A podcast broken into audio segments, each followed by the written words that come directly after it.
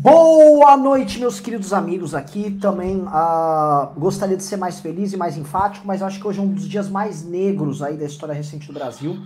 Um dia uh, que acho que assim uh, fica claro o momento absolutamente insano, absolutamente nonsense que nós vivemos, tá? No dia que o Brasil bate recordes e já começa a atingir números similares ao que a Itália e a Espanha estavam atingindo ali quando eles estavam tendo seus picos de coronavírus o Brasil bateu 751 uh, ah, mortos oficiais por coronavírus. Lembrando que a subnotificação e os mortos por outras razões, como ah, ele morreu por uma síndrome respiratória aguda que eu não sei qual é, ou, ou, ou simplesmente não deram né, causa para a morte da pessoa, esses casos abundam, não estão sendo notificados como Covid-19, o que eu imagino que os números no Brasil já passem tranquilamente da casa dos mil por dia. Mas nós tivemos oficialmente 751 pessoas que morreram. O número de casos agora também oficialmente uh, listados como pessoas que estão com Covid também disparou. E enquanto isso, nosso presidente da República, como um líder, como aquela pessoa que entende o momento que o Brasil está vivendo, entende todo o drama, entende que tem 751 famílias com amigos e pessoas ao redor que estão enlutadas pelos seus, ele resolve, obviamente, marcar um churrasco, porque ele parece muito preocupado com a solução da crise e quando questionado pela imprensa sobre a questão do churrasco, ele avisa, ah, era 30 pessoas, vou chamar as mil então, chama 150. Porque ele tem que fazer piada, porque ele é opressor, porque ele é, ele é muito zoeiro, ele é um brincalhão, ele, ele quer ele quer tirar onda porque ele é politicamente incorreto. Eu não sei até quando, tá? Nós vamos ter que aguentar esse tipo de insanidade, esse tipo de desrespeito, esse tipo de tapa na cara. Porque esse cara fica brincando com a morte dos outros, enquanto entrega seu governo para todos aqueles que ele jurava combater. Ele está entregando agora cargo a cargo, departamento a departamento. Hoje já temos 78 bilhões de reais sendo administrados pelo Centrão e a tendência é que isso só aumente, porque Bolsonaro obviamente quer uh, entregar seu governo a eles para não deixar de ser o governante. O que é muito engraçado, porque nesse ínterim ele também não governa tá? É, é, com base, assim, nessa, nesse começo que eu acho extremamente triste, um dos momentos talvez mais tristes da nossa história. A gente vai fazer esse MBL News que tem um convidado uh, fabuloso, incrível, um dos caras que eu cada vez mais aprendi a respeitar. Li o livro dele, é fabuloso. Aliás, peço que você faça merchan do teu livro, Iago, porque é muito bom, muito bom e muito arriscado. Eu achei que a gente já fez coisa louca andando a pé até Brasília para protocolar o pedido de impeachment, mas você nos deixou para trás com certa tranquilidade.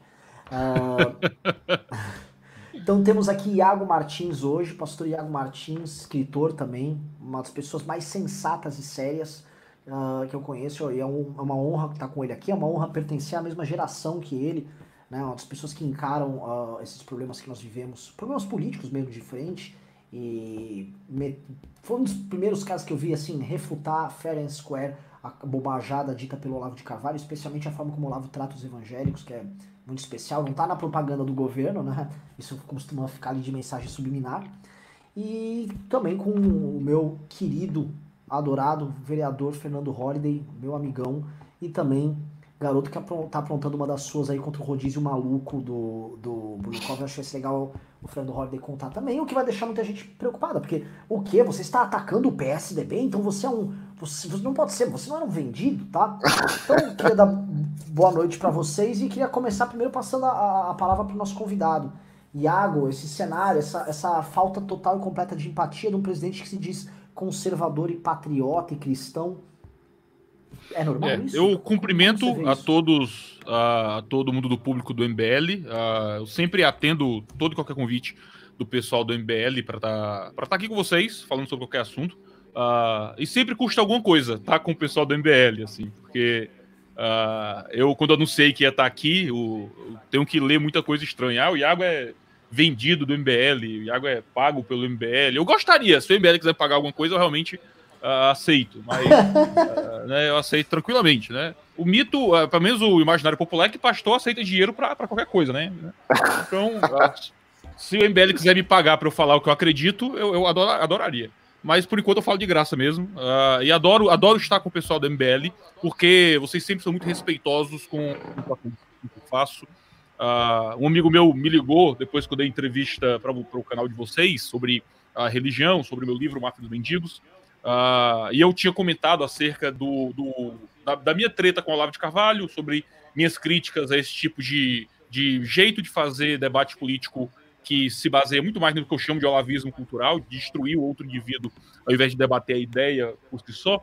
E, e disse: Ó, eu acho que o MBL teve muita parte em construir esse tipo de, de cenário político.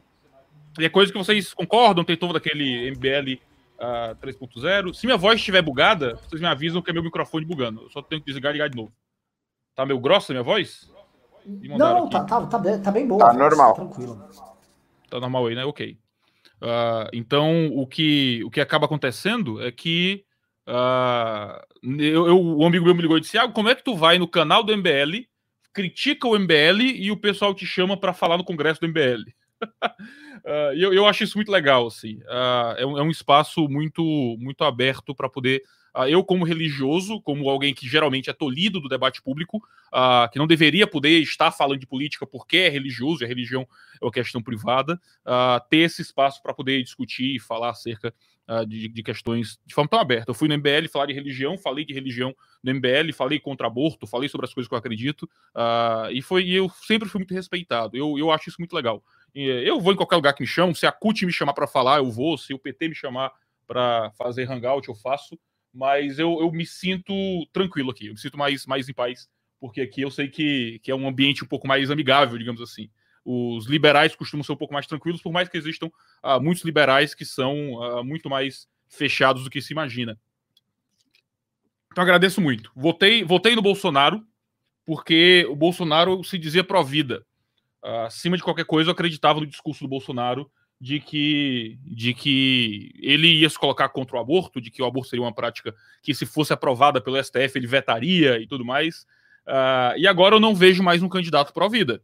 O que eu estou vendo é um candidato que, por mais que no discurso tenha uma pauta ainda contra uh, o aborto, uh, e, por, e por mais que tenha se revelado que ele falou a favor do aborto há vários tempos, né? A entrevista dele na, no Estadão, se não no Estadão é na época em que ele fala a favor do aborto, acho que em 2006. Uh, e a gente tem o Bolsonaro agora sendo pró-morte, né? Uh, ao invés dele defender vida, ao invés dele apresentar um caminho contra, contra a morte de pessoas inocentes, agora a gente tem um Bolsonaro que não se importa em zombar da, das coisas mais uh, necessárias para nossa sobrevivência nesse momento, por causa de um discurso olavista, anti-ciência, anti-mídia, anti-tudo. É absurdo. É, é, eu, eu, me sinto envergonhado. Uh, eu me sinto envergonhado de ter acreditado no discurso pró-vida do Bolsonaro. Eu não, me, eu não me arrependo de votar no Bolsonaro, de forma alguma, porque eu acho que as alternativas eram piores. Uh, não tinha, eu não tinha em quem mais votar no segundo turno. Uh, eu não achava que ninguém do primeiro turno teria capacidade de vencer o discurso do PT, então votei no Bolsonaro no primeiro turno, principalmente por isso. Uh, no segundo turno era entre PT e Bolsonaro, então eu votei no Bolsonaro tranquilamente. Uh, fiz até algum nível de campanha, digamos assim. Declarei voto no Bolsonaro, né? Uh, desde o começo, dizendo: ó, não creio que o Bolsonaro seja isso que estão pintando de mito, de um cara que vai salvar o Brasil, o que é que seja. Não creio que ele seja cristão de verdade. Uh, ele crê muito mais no cristianismo cultural do que ter realmente uma fé genuína, mas uh, é, é, quem tem e é o que dá para fazer. Né? Então não me arrependo de ter votado nele, porque eu votaria em quem? No, no, no, no Haddad. Mas, dentro desse contexto todo, olha só, olha o que o Bolsonaro conseguiu fazer. O Bolsonaro está conseguindo me fazer pensar se não era melhor ter o PT me roubando do que ter o presidente fazendo pouco caso da sobrevivência dos indivíduos. Eu, sabe, é um negócio muito absurdo, porque eu fiquei muito feliz de não ter o PT no poder. E o Bolsonaro consegue se comportar de forma tão absurda diante dessa, dessa crise de saúde pública, que eu fico me perguntando: meu Deus, será que não era melhor perder mais dinheiro da Petrobras? Será que não era melhor ter mais aparelhamento do Estado do que ter alguém motivando que as pessoas saiam de casa, motivando passeata, motivando que ah, os, ah, os estados voltem a agir normalmente? A gente está em lockdown aqui em Fortaleza. Aqui em Fortaleza, a gente está trancado em casa, a gente não pode sair de casa. Porque basicamente todos os grandes hospitais não têm mais leito. As pessoas estão sendo jogadas, indo embora, não tem mais onde colocar a gente aqui em Fortaleza. Não tem respirador mais. As pessoas. Estava vendo uma reportagem agora na TV, aqui na minha sala. As pessoas estão morrendo de outras coisas, sem ser de Covid, e ficam na sala de casa, numa rede, porque o, o IML não consegue buscar a pessoa que morre. Não é? A gente está num, num, estado terrível. E o Bolsonaro está dizendo que e daí? não é? E daí? Ah, eu sou pastor de igreja e a gente está lidando com irmãos da igreja que morrem, perderam tios, perderam avós, perderam pais, perderam mães, irmãos da nossa comunidade positivos a, a, coronavírus, três, uma médica pegou, uma, uma, enfermeira pegou, uma jovem da nossa comunidade pegou, teve que ser uh, entubada e para respiração artificial. Uh, outros colegas nossos, amigos nossos da igreja, uh, sintomáticos a coronavírus, e a gente fica naquela tensão terrível, né? De que, meu Deus, se a gente perder alguém, se a gente. A gente não tem direito nem um velório se a gente perder alguém. E para o nosso presidente, e daí? Né? E daí? Né? Ora, e daqui é, é sofrimento, e daqui é medo, e daqui é um esforço de seguir os, a, a comunidade científica para conseguir nos proteger. Mas para o nosso presidente isso não importa muito. Uh, eu acho que é realmente um cenário negro, eu acho que é realmente uma situação muito difícil uh, e muito dura de se viver nesse momento. Agradeço a todos vocês por ter me chamado para contribuir um pouco sobre isso. Obrigado, Iago. O público tá lá no chat do live falando: a voz do Iago tá muito, tá muito grave. Cara, pra mim tá normal aqui sua voz. Não sei se o pessoal tá, não tá acostumado com vozeirão. O Holiday também tem vozeirão aí.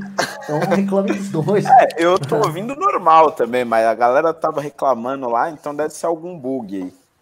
Ah, deve é. ser mesmo. O meu microfone às vezes enlouquece, eu reinicio e ele funciona. Eu tô tentando. Bom. Se ficar então, grave, avisa só. Vamos ver. É, pra mim aqui tá normal. Vamos, okay. vamos tocando. vou, vou passar a bola pro Holiday aqui, aí, sei lá, tenta dar uma mexida aí, a gente, a gente vai ajustando. Fernando Holliday, nesses últimos acontecimentos, o, o, o acho que o, o, pastor Iago foi muito claro aqui sobre a, a, gravidade disso tudo, essa loucura insana. Quero ouvir tua opinião sobre isso também. A gente sabe quando você abre o discurso inflamado, bicho pega.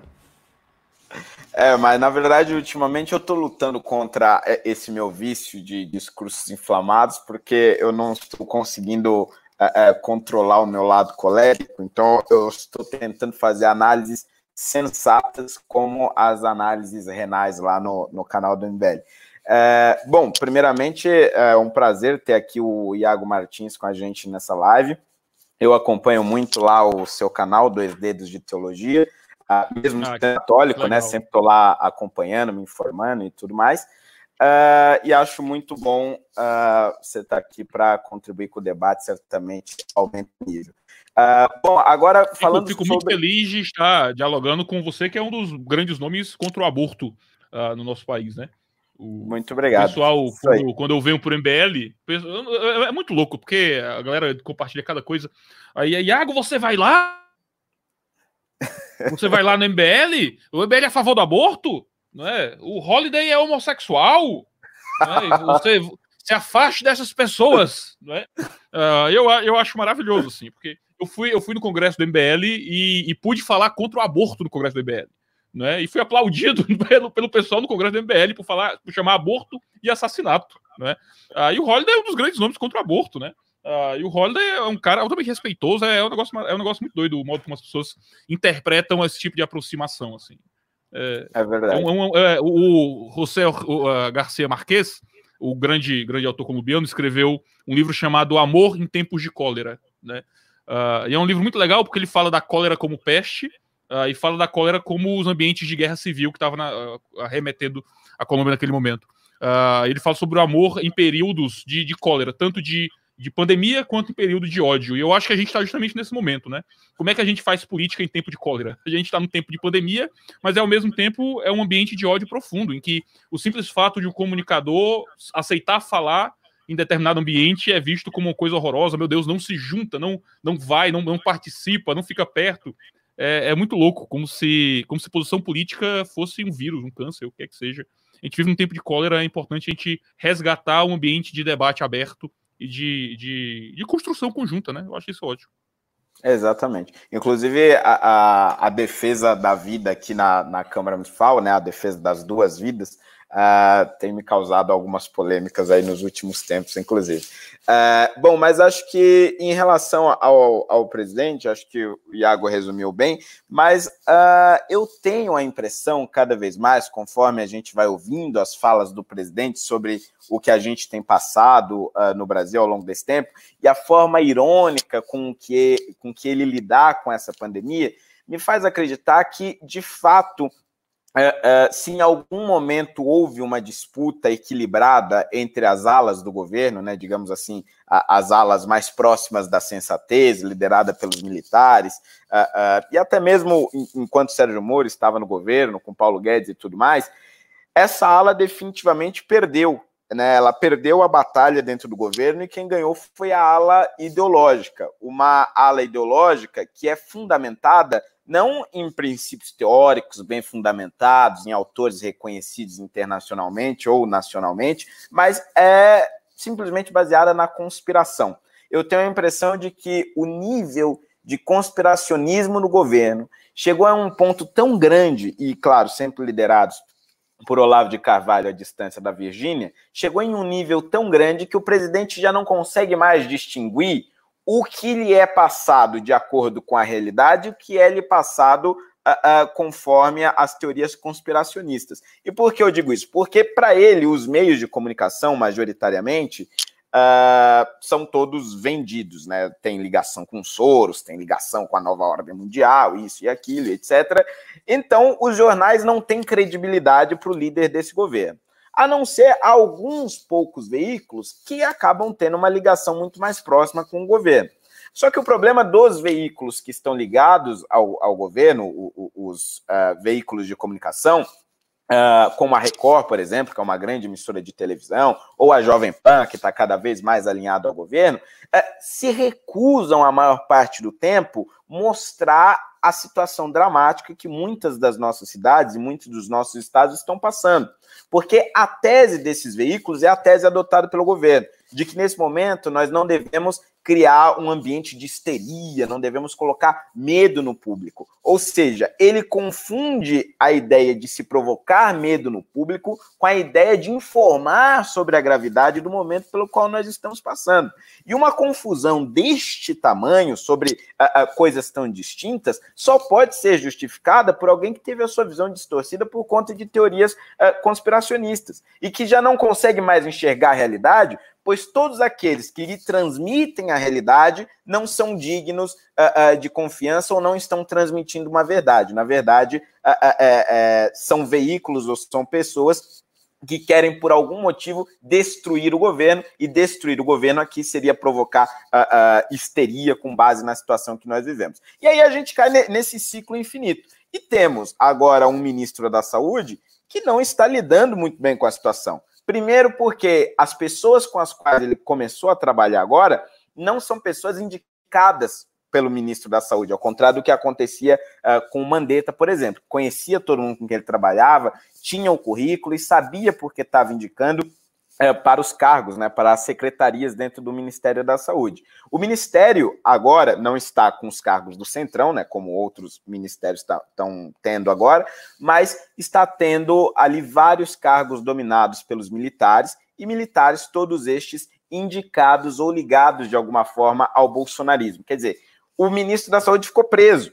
E ele tem um outro problema que é ele não pode defender tão claramente ou tão enfaticamente como Mandetta fazia a prática do isolamento social, que é aquilo que tem dado sucesso e tem dado resultado na maior parte do mundo. Então o sujeito ele fica preso é, é do ponto de vista de gestão, porque as pessoas com quem ele trabalha não conhecem, talvez nem sejam da área da saúde, e ele fica preso uh, no discurso, na comunicação com o público. O Ministério da Saúde, nesse momento, deveria, por exemplo, estar tá fazendo uma grande campanha nas cadeias de rádio e TV, falando da gravidade da Covid-19, da importância de se ficar em casa.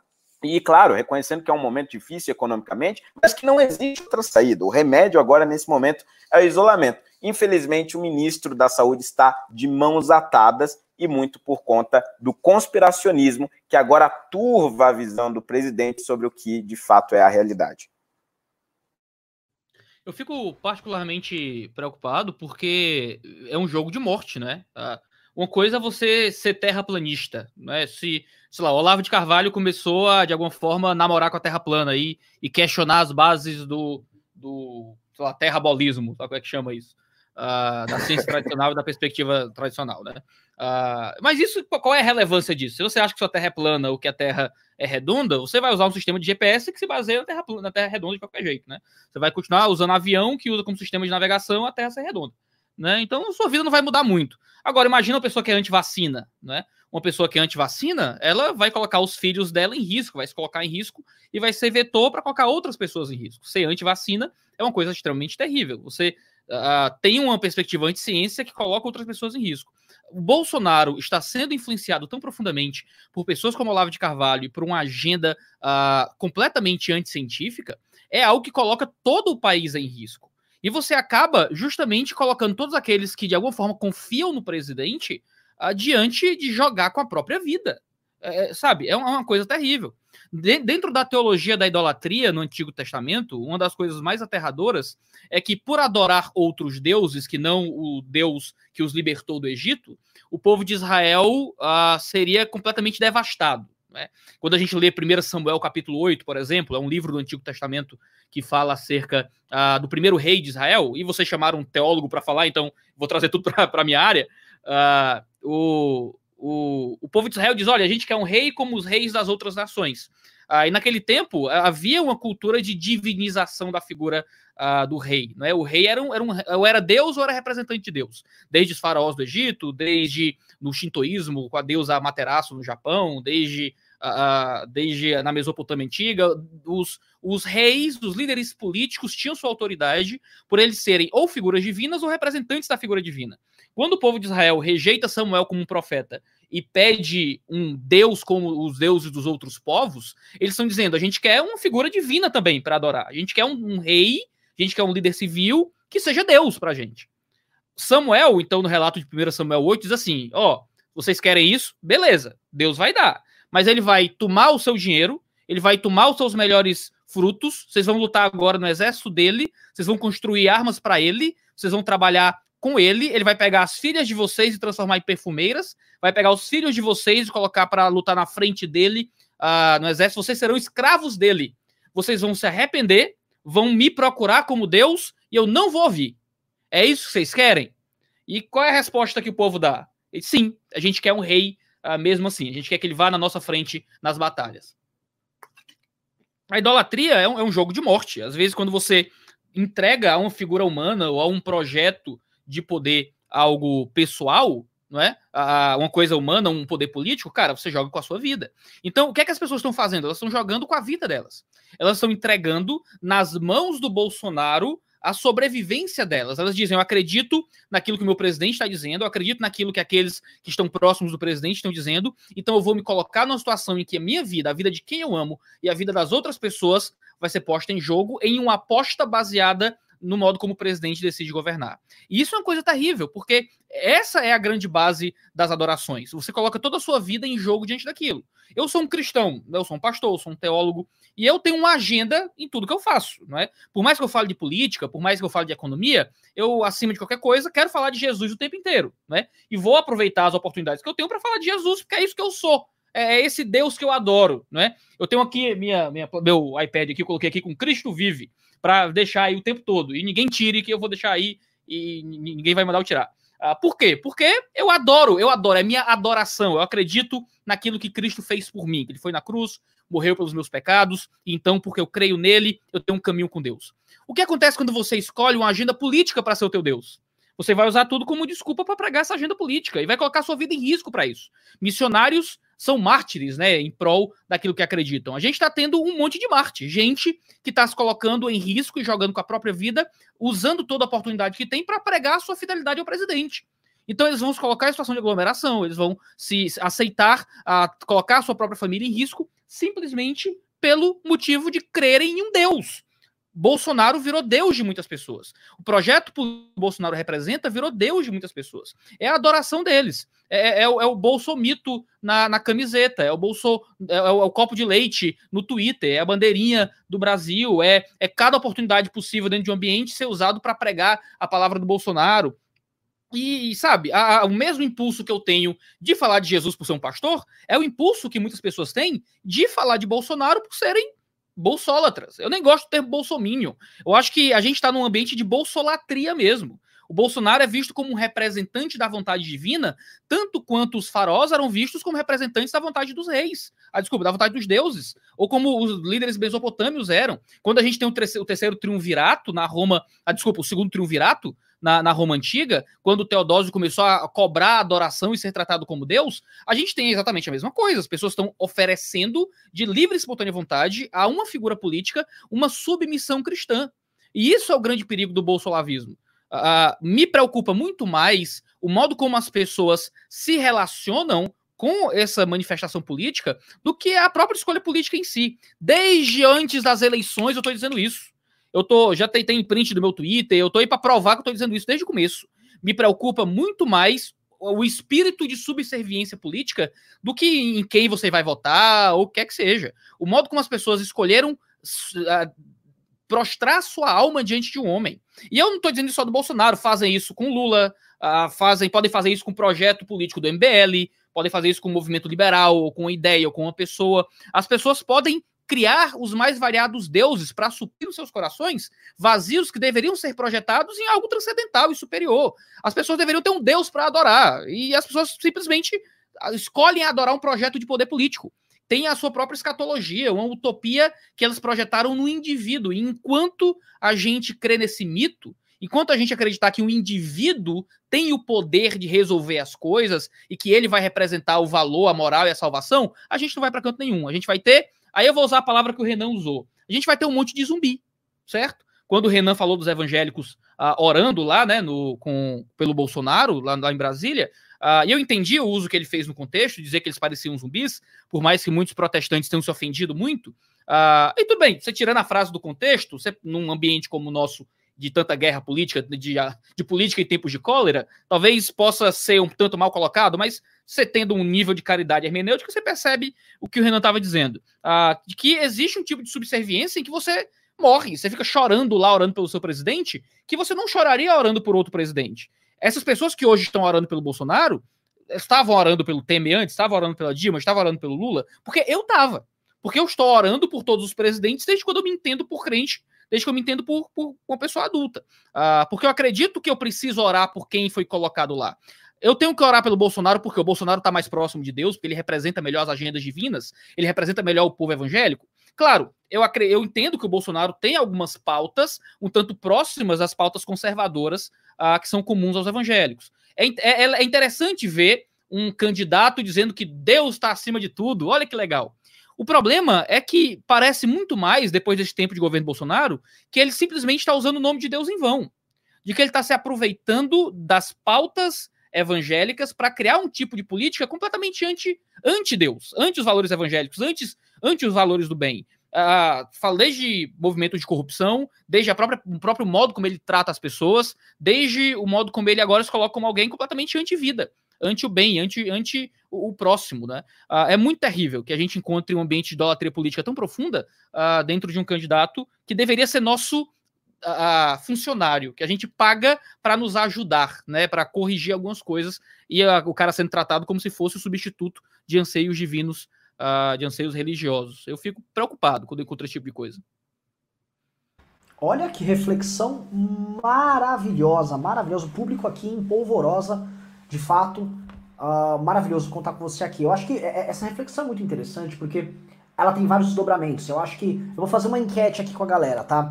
Galera, vocês querem que a gente trate da pauta do dia ou quer que a gente aprofunde essa reflexão? Se quiser continuar na pauta do dia, digite 1. Se vocês quiserem que a gente vai aprofundando a reflexão, digite 2, tá? É bem rápido aqui, é uma mini enquete, a galera já vai, já vai respondendo nos comentários, mas é legal essa ideia porque eu acho o seguinte. Uh, eu, adoro, eu adoro fugir da pauta do dia, só quero, só quero deixar isso colocado aqui. Eu também quero, eu vou ser parte, bem, eu vou ser bem parte, honesto, parte da minha função, é, parte, parte da minha função como pastor, eu acredito nisso. Não é só a, a melhorar o debate político. Parte da minha função é conseguir dizer que o debate político não é tão importante assim. E eu sei que vocês vão concordar. Uh, eu, vou, eu, fui, eu fui no segundo congresso do MBL.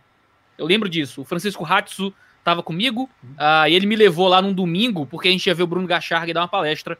Eu lembro disso. Eu lembro de uma frase, não lembro mais nada, mas eu lembro de uma frase do Kim Kataguiri, que ele falou que eu achei maravilhoso, e foi ali que eu comecei a, a ter algum, algum, alguma predileção pelo pessoal do MBL. Por mais que eu não concorde com muita coisa, vocês também não concordam com muita coisa que eu falo, uh, e aí tudo bem, uh, a, a, concordância é superestimada às vezes.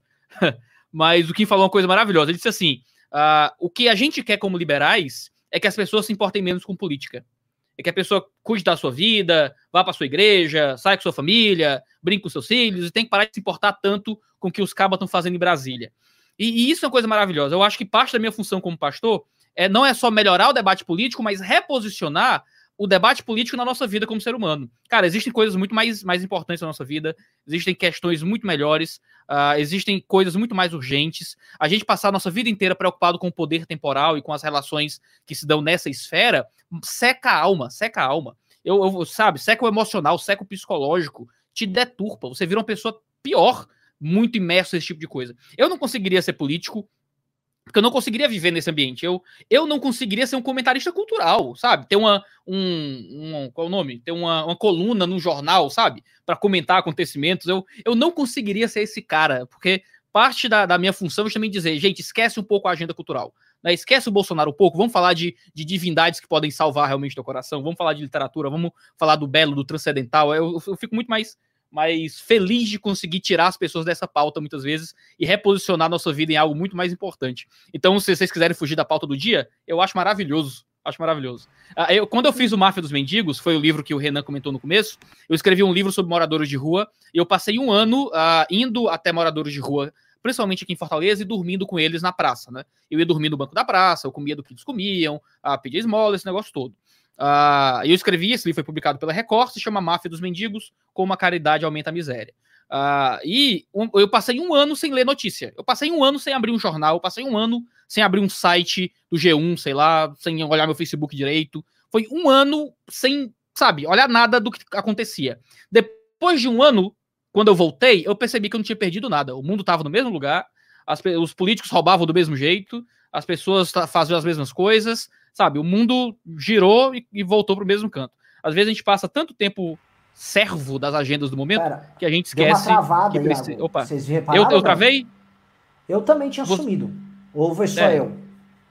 Tudo bem. Pra Mas assim, depois que eu voltei. Nada, ah, não, fui só eu. Pode continuar, ah, desculpa. Tá bom. Depois que eu voltei aí a, a, ler tudo, eu percebi que, cara, a gente, a gente pode se dar o luxo de sair um pouco desse mundo temporal e entrar um pouco em pautas que fazem melhor para nossa alma, muitas vezes. Mas e vocês que mandam? Vocês não, não, eu, aí, eu vou, vou guiando. Eu, eu quero aprofundar, eu acho que é, é sexta-feira. É o seguinte: é, as três pautas centrais, a gente já começou Sextou, sobre... sextou. Sextou, eu também acho. Eu ia falar sobre Cetrão, Bolsonaro tá Cetrão. Ó, oh, a gente tá falando disso a semana inteira que o Bolsonaro tá entregando. E assim, é só o começo, então a gente vai ter muito tempo para abordar é. as aventuras centrônicas do Bolsonaro. É a, a, falta de empatia dele nesse caso aqui do churrasco é tão bizarra que o gente podia fazer agora um discurso contra isso não vou ficar aqui discursando, acho que dá pra a gente enriquecer um pouco as pessoas com algumas reflexões. Eu vou te jogar uma aqui que tem a ver com isso que você colocou, exatamente sobre isso, tá? É, eu percebo que desde 2013 o Brasil meio que entrou num clima de. É, é, é, é o último filme da Avengers, né? O End, não sei se é o Endgame, o último filme. O, o último, a ideia é a seguinte: nós estamos no nosso apocalipse político. É, nós entramos no nosso apocalipse aqui. Em 2013 as pessoas descobriram que elas tinham força para enfrentar o sistema político e de lá para cá é, a população percebeu que ela está numa batalha final contra o sistema. E a, o entendimento é esse, derrotamos o PT. Nossa, o Lula foi preso. Caramba, o que, que tem agora para eleger? Vamos botar o Bolsonaro lá, o Bolsonaro vai derrubar esse sistema. E isso deixou, acho que, as pessoas com uma ideia talvez de uma escatologia terrena, ou seja, um fim do mundo aparente, onde se nós derrubarmos o comunismo, se nós derrubarmos esse sistema corrupto, nós vamos uh, finalmente ser o que nós deveríamos ser. Uh, o país do futuro vai se realizar, o Brasil finalmente vai realizar sua promessa histórica. Né? O Bolsonaro dizia uma coisa que, que, combinava muito com essa, com essa quase escatologia aí, que era basta ter Deus no coração e amar o Brasil que está resolvido. Né? Ele vinha com simplificações sobre como resolver esse problema, como, como qual será o Brasil pós esta grande guerra, que quase pintava um paraíso né, quando falava de reforma da Previdência, basta não roubar, que não precisa reformar. Ou seja, eram facilitações que falavam, olha, isso aqui está muito corrompido, basta você ter Deus no coração e amar o Brasil, tá? Que vai dar tudo certo, isso vai acontecer. E nesta batalha final, as pessoas acreditaram que o último capítulo foi a eleição de 2018. E de repente elas viram que não é. E aí essa hiperpolitização que eu estou vendo na sociedade faz com que, a meu ver, e é por isso que eu quero jogar bola para vocês dois, o, o brasileiro esteja com um clima, novamente, é uma revolução, um apocalipse para tentar alcançar um, um, determinado paraíso. E elas estão assumindo riscos que são absolutamente irracionais. O risco que essas caravanas, caravanas do Corona, os Corona Fest, que idosos participam, é tudo mentira, é coisa da China, vamos ajudar nosso presidente que não vai. Isso são coisas de pessoas que estão se propondo aí num extremo que não é natural. Aquela manifestação que teve no dia 15 de março, né, que não lotou, mas teve gente, aquelas pessoas estavam dispostas a ir até o fim com o Bolsonaro, nos mostra, elas estão querendo colocar a própria pele em risco por conta do, do dessa loucura. Queria saber se eh, o Brasil está enfrentando esse fenômeno, que é um fenômeno, acho que de. O Paulo Cruz descreve a. Como é que é? A imanentização do scaton. Né? É, acho que são termos muito mais uh, próprios para vocês do que para mim, que não sou, não sou conhecido aí. Eu sei que acho que é do Fugling.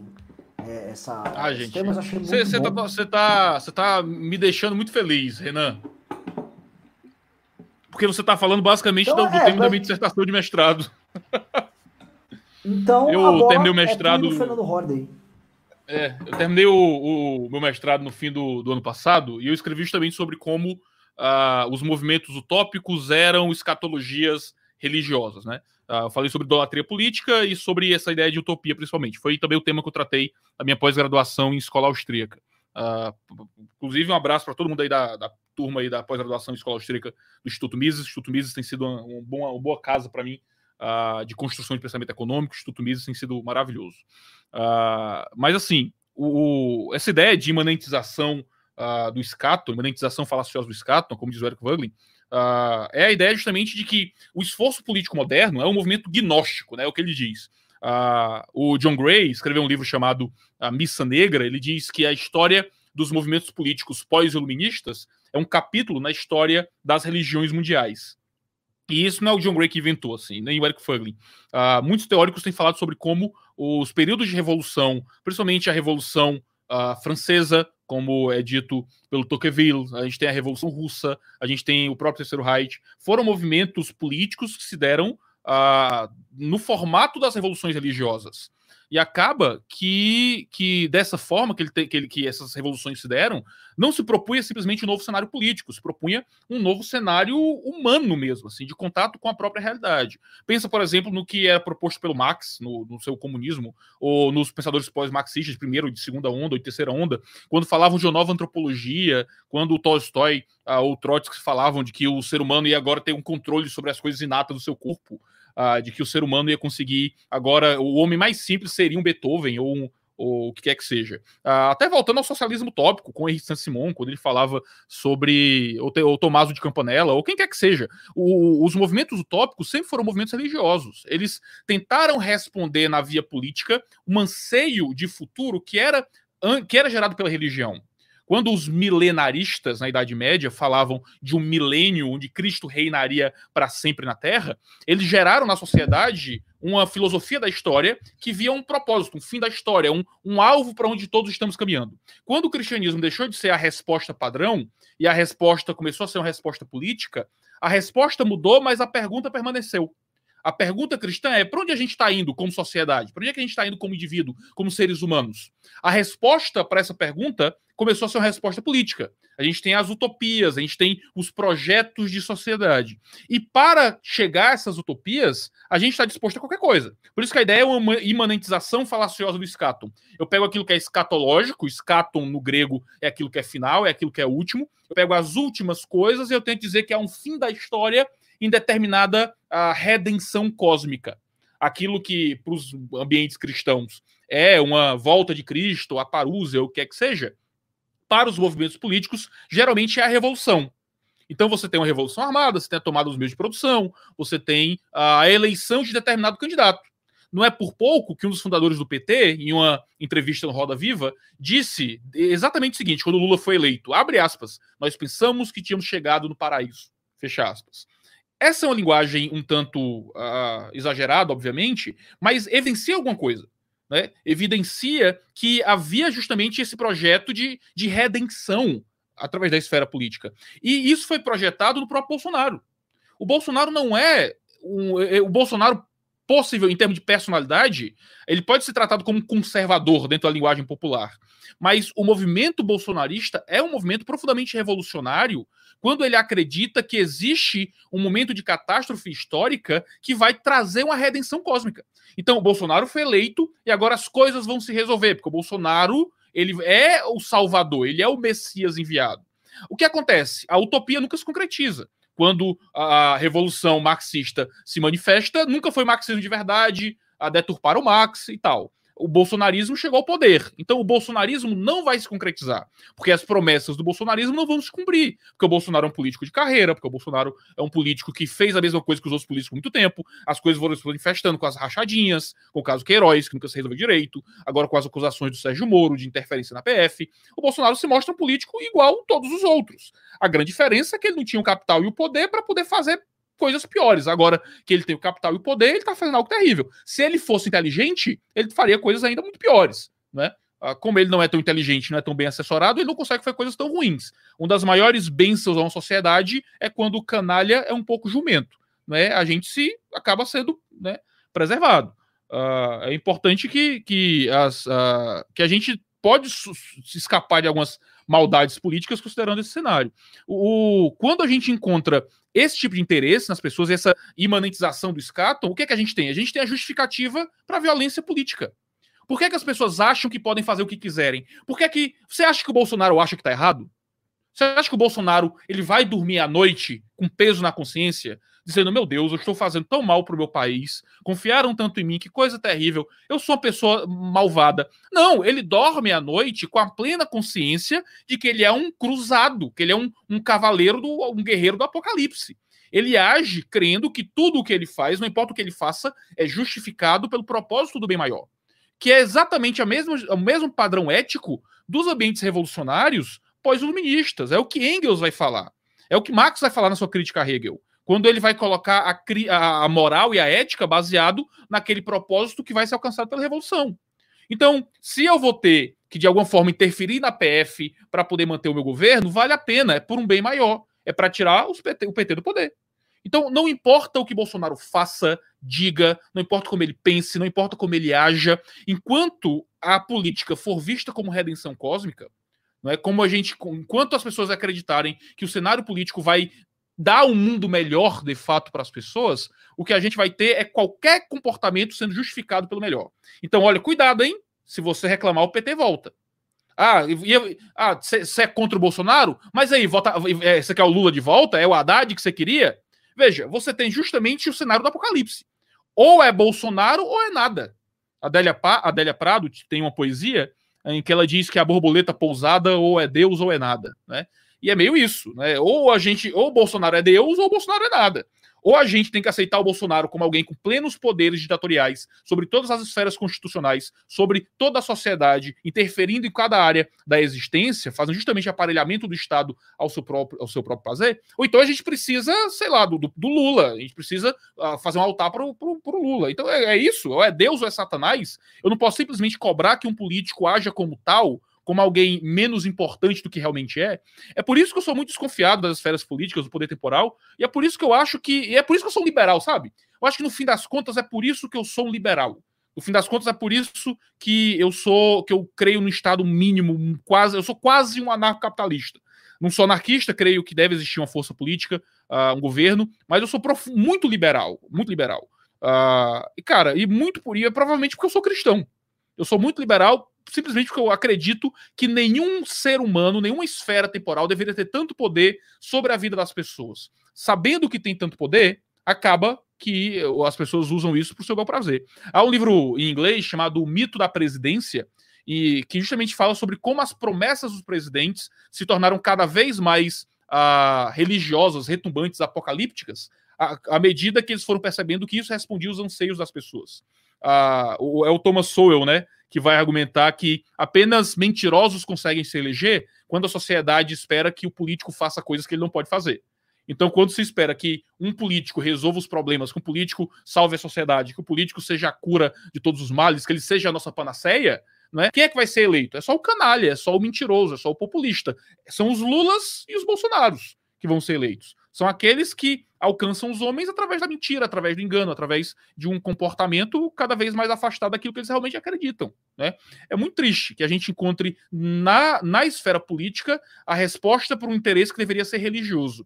Ao invés das pessoas terem suas escatologias, né, as suas doutrinas do fim do mundo, as pessoas projetam isso em planos de poder. Isso pode estar em qualquer lado da esfera política, seja as direitas, seja acreditando que um partido de direita, que o controle social, o conservadorismo, que proibir gay de beijar na rua, ou que proibir o aborto, ou que proibir uh, críticas a ambientes religiosos, isso vai fazer então o mundo melhor, ou seja, as esquerdas também. Achar que liberar o aborto, que controle de mídia, isso é o que vai fazer o mundo melhor. Achar que a política pode fazer muita coisa, né, achar que a política pode revolucionar tudo e resolver tudo que está aí, é justamente parte desse anseio apocalíptico. Mas eu já falei demais, deixa o, deixa o Holiday falar um pouco. É, eu, eu, me empolgo, acho... vocês, por favor, me parem. Não, mas é para se empolgar tá mesmo, ótimo, o público tá é adorando. Isso. Essa é a intenção. E é, e é, é para isso mesmo. A gente mas é o eu... Jô Soares, o convidado vem e fala. mas eu, eu achei interessante é, é, essa história de, de revolução, porque uma das falas que eu vi do Olavo recentemente, né? Mas claro, ele vive falando isso recorrentemente, foi a ideia de uma necessidade de revolução brasileira. Isso necessariamente nos remete aos historiadores, né? Se o Iago leva para teologia, eu levo um pouco para a história, que é a minha área.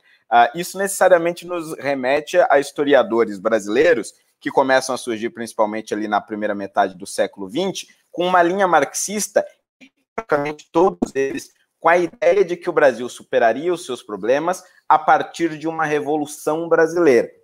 Uh, acho que ali a gente pode traçar aqui quatro, né? Vou falar uh, quatro deles uh, brevemente. O primeiro deles, Nelson Werneck Sodré, que é, inclusive, era do meio militar, né? Só que não dos militares que participaram do golpe 64, mas ali da década de 50.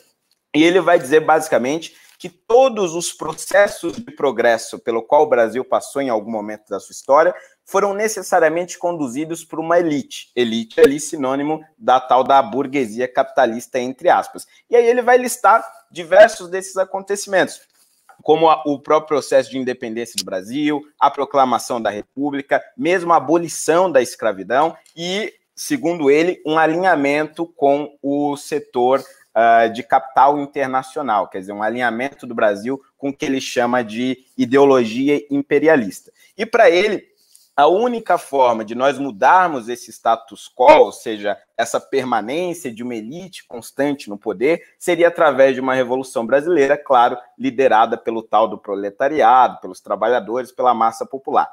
E aí, naquela época, né, ele baseava as suas teorias mais ou menos na prática socialista da União Soviética, porque ainda se tinha esperança de que aquilo fosse dar certo e de que os soviéticos vencessem a Rússia. De Werneck Sodré, nós vamos para Caio Prado Júnior, que também vai vir com o conceito de Revolução Brasileira, só que aí ele vai perceber que a prática socialista não daria muito certo, então ele vem com um pouquinho mais de sofisticação e prudência, vamos usar aí a ironia para me definir, para definir uh, o MBL. Uh, ah, com um pouco de sofisticação e prudência, ele vai dizer que a revolução ainda é necessária, vai reforçar as teses de que os processos de progresso foram liderados por uma elite que sempre está no poder, mas agora a revolução ela não precisa ser necessariamente violenta. É uma revolução que se dá em pequenos passos, em pequenos movimentos. Por exemplo, para Caio Prado Júnior, ah, uma greve, mesmo que restrita uh, a uma pauta salarial específica, ela já contribuiria para um passo a mais em favor da revolução uh, brasileira. Ele, inclusive, vai dizer que o Brasil tanto precisa de uma revolução que os militares tomaram esse termo quando deram o golpe em 64, e de fato, uh, ao longo da década de 70 e boa parte da década de 80, a Revolução de 64, esse termo ficou muito mais impregnado, inclusive a, a galera que, que defende o Bolsonaro, que defende essas teses, também continua a chamar de Revolução de 1964. Mas ele vai dizer que ela se dá em pequenos pedaços. E aí, conforme o socialismo vai falhando na prática, eles vão voltando para a teoria. Aí a gente tem, por exemplo, Florestan Fernandes, já na década de 60, é, não olhando mais para a prática socialista uh, pragmática, né, para Cuba, para a União Soviética, ou para a experiência que nós tivemos na China, como seus, seus antecessores Caio Prado Júnior e Nelson Werneck Sodré. Ele vai olhar mais para a teoria marxista e vai tentar, do zero, é, vir de novo com a tese de revolução socialista, revolução brasileira, aliás, que inclusive é, vai levar Fernando Henrique Cardoso a concluir que nem mesmo a tese de Florestan Fernandes daria certo. Ou seja, em resumo, a gente tem uma linha cronológica de historiadores marxistas, todos eles crentes de uma revolução brasileira necessária e que se tornaria realidade, mas que no fim ela não acontece, porque ela é utópica demais. A ponto da gente pegar em Fernando Henrique Cardoso, que também é um marxista e acredita numa revolução brasileira, mas muito mais sofisticada, muito mais alinhada com o sistema capitalista, a ponto de que todos esses uh, seguidores marxistas jogaram ele para a direita, mesmo ele não sendo. Eu vejo praticamente a mesma linha cronológica se formar para o lado do bolsonarismo, porque a cada passo que nós damos, claro, num espaço bem mais curto de tempo, mas a cada passo que nós damos em torno dessa revolução bolsonarista, liderada por Bolsonaro, liderada por Olavo de Carvalho, a gente vê que não vai dando certo.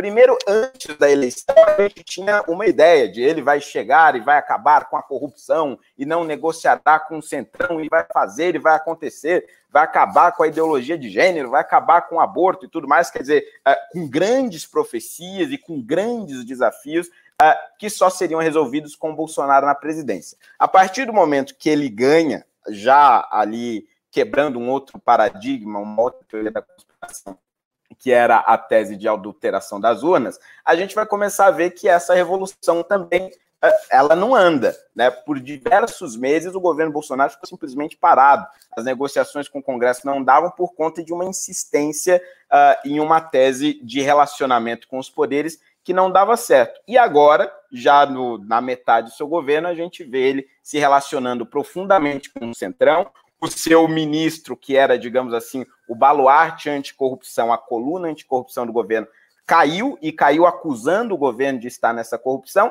a ponto de que cada vez mais eles vão combatendo todos os críticos ao seu governo, ao seu governo, todos os críticos a quaisquer teses formuladas por essa área uh, conspiracionista, a ponto de que é, eles ficando cada vez mais isolados e a sua revolução vai ficando cada vez mais utópica e todos aqueles que vão partindo para uma linha, digamos, mais de prudência e de sofisticação vão sendo jogados para a esquerda, vão formando a nova esquerda, assim como os marxistas prudentes e sofisticados para a esquerda vão formando a nova direita. Então é basicamente o mesmo caminho, claro, aí guardadas as devidas proporções, mas um caminho de uma constante tentativa de revolução brasileira que quebra paradigmas, que acaba com uma elite dominante, que tira os poderosos que sempre estiveram lá e refaz tudo novamente, mas que nunca se concretiza. Sempre acaba caindo uh, uh, de frente da realidade. Olha, o Holiday, você falou. A utopia não pode concretizar, né? Desculpa interromper, Renan, mas um comentário rápido. A utopia não pode concretizar, porque se ela se concretiza, deixa de ser utopia, não é? É como na Exato. própria Revolução Marxista. Você nunca vai ter a verdadeira Revolução Marxista, porque no dia que ela acontecer, o céu tem que habitar a Terra, ou aquilo que é intransponível tem que virar imanente, e você tem que ter uma nova antropologia, uma nova humanidade. Isso nunca vai acontecer, porque a utopia é da esfera do concebido, não é da esfera do, do vivido como, como diz o Levi Strauss, né? Então, como é que você vai conseguir acreditar que ah, se manifestou? A Revolução Brasileira nunca vai chegar porque a utopia nunca vai se manifestar. Né? Ah, uma segunda coisa, bem, bem rapidinho, o que o Holliday falou, de que caiu o Moro, né? Uh, e eles precisam agora jogar o Moro para a esquerda, dizer que o Moro é, é o Satanás, para poder blindar e proteger o Bolsonaro. Eu tenho um amigo, um grande amigo, ele não é muito famoso, mas ele é um excelente comentarista político, uh, chamado André Venâncio, ele disse uma coisa recentemente que eu achei maravilhosa. Ele disse assim: que uh, o que é um guru? Como é que você define um guru? E a melhor definição de guru é assim: é uma pessoa que você não pode discordar sem ser um canalha. É uma pessoa, uh, se você discordar dela, se você pensar diferente, é porque você é do mal. É porque você é um canalha, porque você não presta, é porque você é burro. Esse é o guru. Se, se na sua vida existe alguém que ninguém pode ser bom inteligente e discordar dela, então você tem um guru na sua vida. Você tem uma pessoa que é o seu guru. Uh, quando Olavo de Carvalho inspira as pessoas de que o ambiente universitário não ensina nada, de que não existe nenhuma inteligência ou sabedoria fora, dele, ele está se pregando um guru. O que, o que é o Bolsonaro para as pessoas, se não um tipo de guru político? Uh, se qualquer pessoa que levante críticas ao Bolsonaro, que pense diferente do Bolsonaro, que entre no governo do Bolsonaro e saia acusando o Bolsonaro de o ter tentado aliciar para interferir no, no, no, na Polícia Federal para saber coisas sobre os casos uh, dele, não é? Uh, o, que é, o que é o Bolsonaro para essas pessoas, senão um guru? Né? O Bolsonaro ganhou um, spa, um espaço no coração das pessoas. Uh, e quando você faz política com a bilis, quando você faz política com o coração, quando você se entrega a projetos de poder, é a morte do ser humano, cara. Você vira um homem contraído. Né? Você se contrai, você se diminui como, como ser humano. Achei a fala do, do Holiday muito pertinente. E eu queria lembrar, assim, fazer um gancho na fala do Holiday, que aí a gente já emenda tudo na, na própria na, na tua fala. É que o, o, o Felipe G. Martins, que é o operador ideológico do Olavo dentro do Planalto, se vocês derem um Google agora e colocar Revolução Brasileira no Google, ele tem um vídeo onde ele explica com as sandices as insanidades dele uma suposta revolução brasileira que nós estamos vivendo agora, que é o momento de libertação do povo brasileiro, guiado obviamente, por Jair Bolsonaro e profetizado por Olavo de Carvalho, né? Ele diz que houve as manifestações de 2013 e é tudo assim muito profético.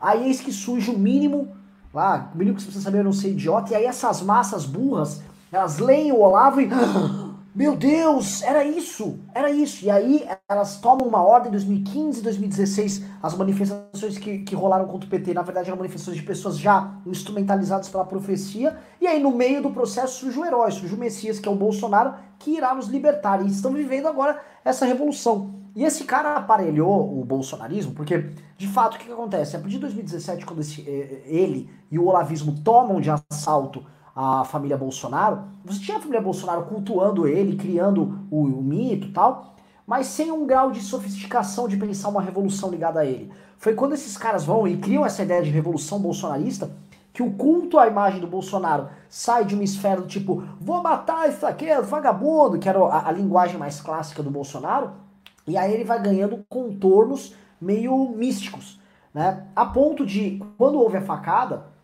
toda a simbologia do ele sangrou por nós, é, ele na revolução com o povo brasileiro estão sofrendo, isso tudo foi transformando o Bolsonaro numa espécie de neo-Jesus político brasileiro.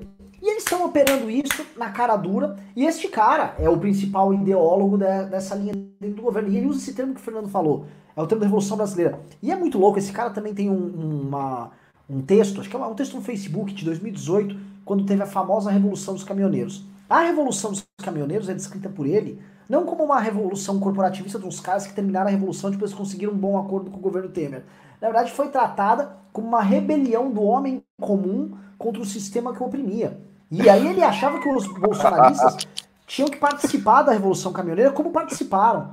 E os, achavam que os caminhoneiros tinham que pedir fechamento do Congresso e tudo mais, porque ele, ele tenta pintar esse processo, né? Que é um processo essencialmente revolucionário. E esse é um cara que é, é, entende tudo isso que vocês colocaram aqui. É, é, o cara mais esperto, é o cara que pegou o Carluxo, fica comendo a cabeça do Carluxo e tal.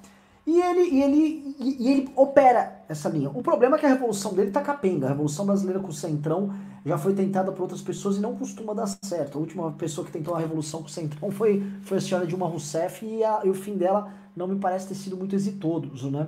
Mas é impressionante. É, é, é isso acontece, os termos são os mesmos tá? É, vale a pena checar, porque esse aí é, o, é uma espécie de. é o funcionário do Olavo ali dentro do governo. O, o posso continuar aqui? Vou jogar. É, tá, tá, muito gostoso o, o bate-bola. Eu vou jogar aqui outra, outra coisa interessante aqui para vocês, para perguntar. Dentro dessa espécie de analogia que eles tentam criar, vocês enxergam que no, nessa revolução que eles pintam, é, Olavo é de fato profeta e, e Bolsonaro Messias?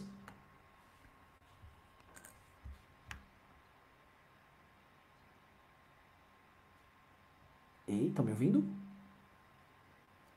Bom, eu começo. Iago, tô Pode, ouvindo? Qualquer... Eu tô ouvindo, eu tive que reiniciar o microfone de novo. Não, ah, se tá quiser, o Rodney começa. É. Não, mas eu, uh, isso que você comentou é importante porque o, você percebe muito do comportamento no, no, Bolsonaro do que o Olavo prega que deve ser comportamento.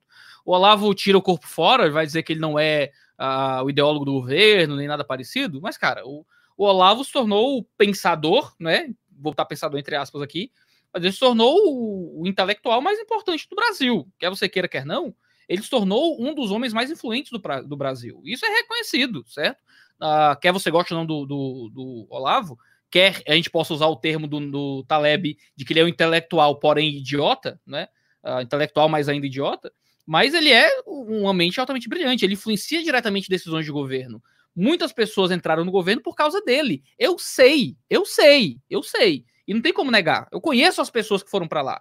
Eu, vários amigos, colegas foram para o governo. E eu sei quais foram as influências que levaram essas pessoas para o governo. Eu sei o Olavo de Carvalho, uh, e eu sei porque eu conversei com alguns amigos que foram parar no governo, foi uma influência importante uh, para esse tipo de coisa. O, o, Olavo de Carvalho é o profeta, não é? É o profeta daquilo que se manifesta no governo Bolsonaro. Claro, eu não acredito que haja muita relação direta entre o Bolsonaro e o Olavo, mas há, há, há poucos intermediários entre eles dois. Uh, e existe, existe uma voz de influência muito grande das ideias do Olavo no governo. Uma que eu acho que é uma das mais claras, e eu pego um pouco da, da, do gancho do que o Renan falou, é isso dos movimentos totalitários e autoritários de tratar a sua base governista e os seus eleitores como povo.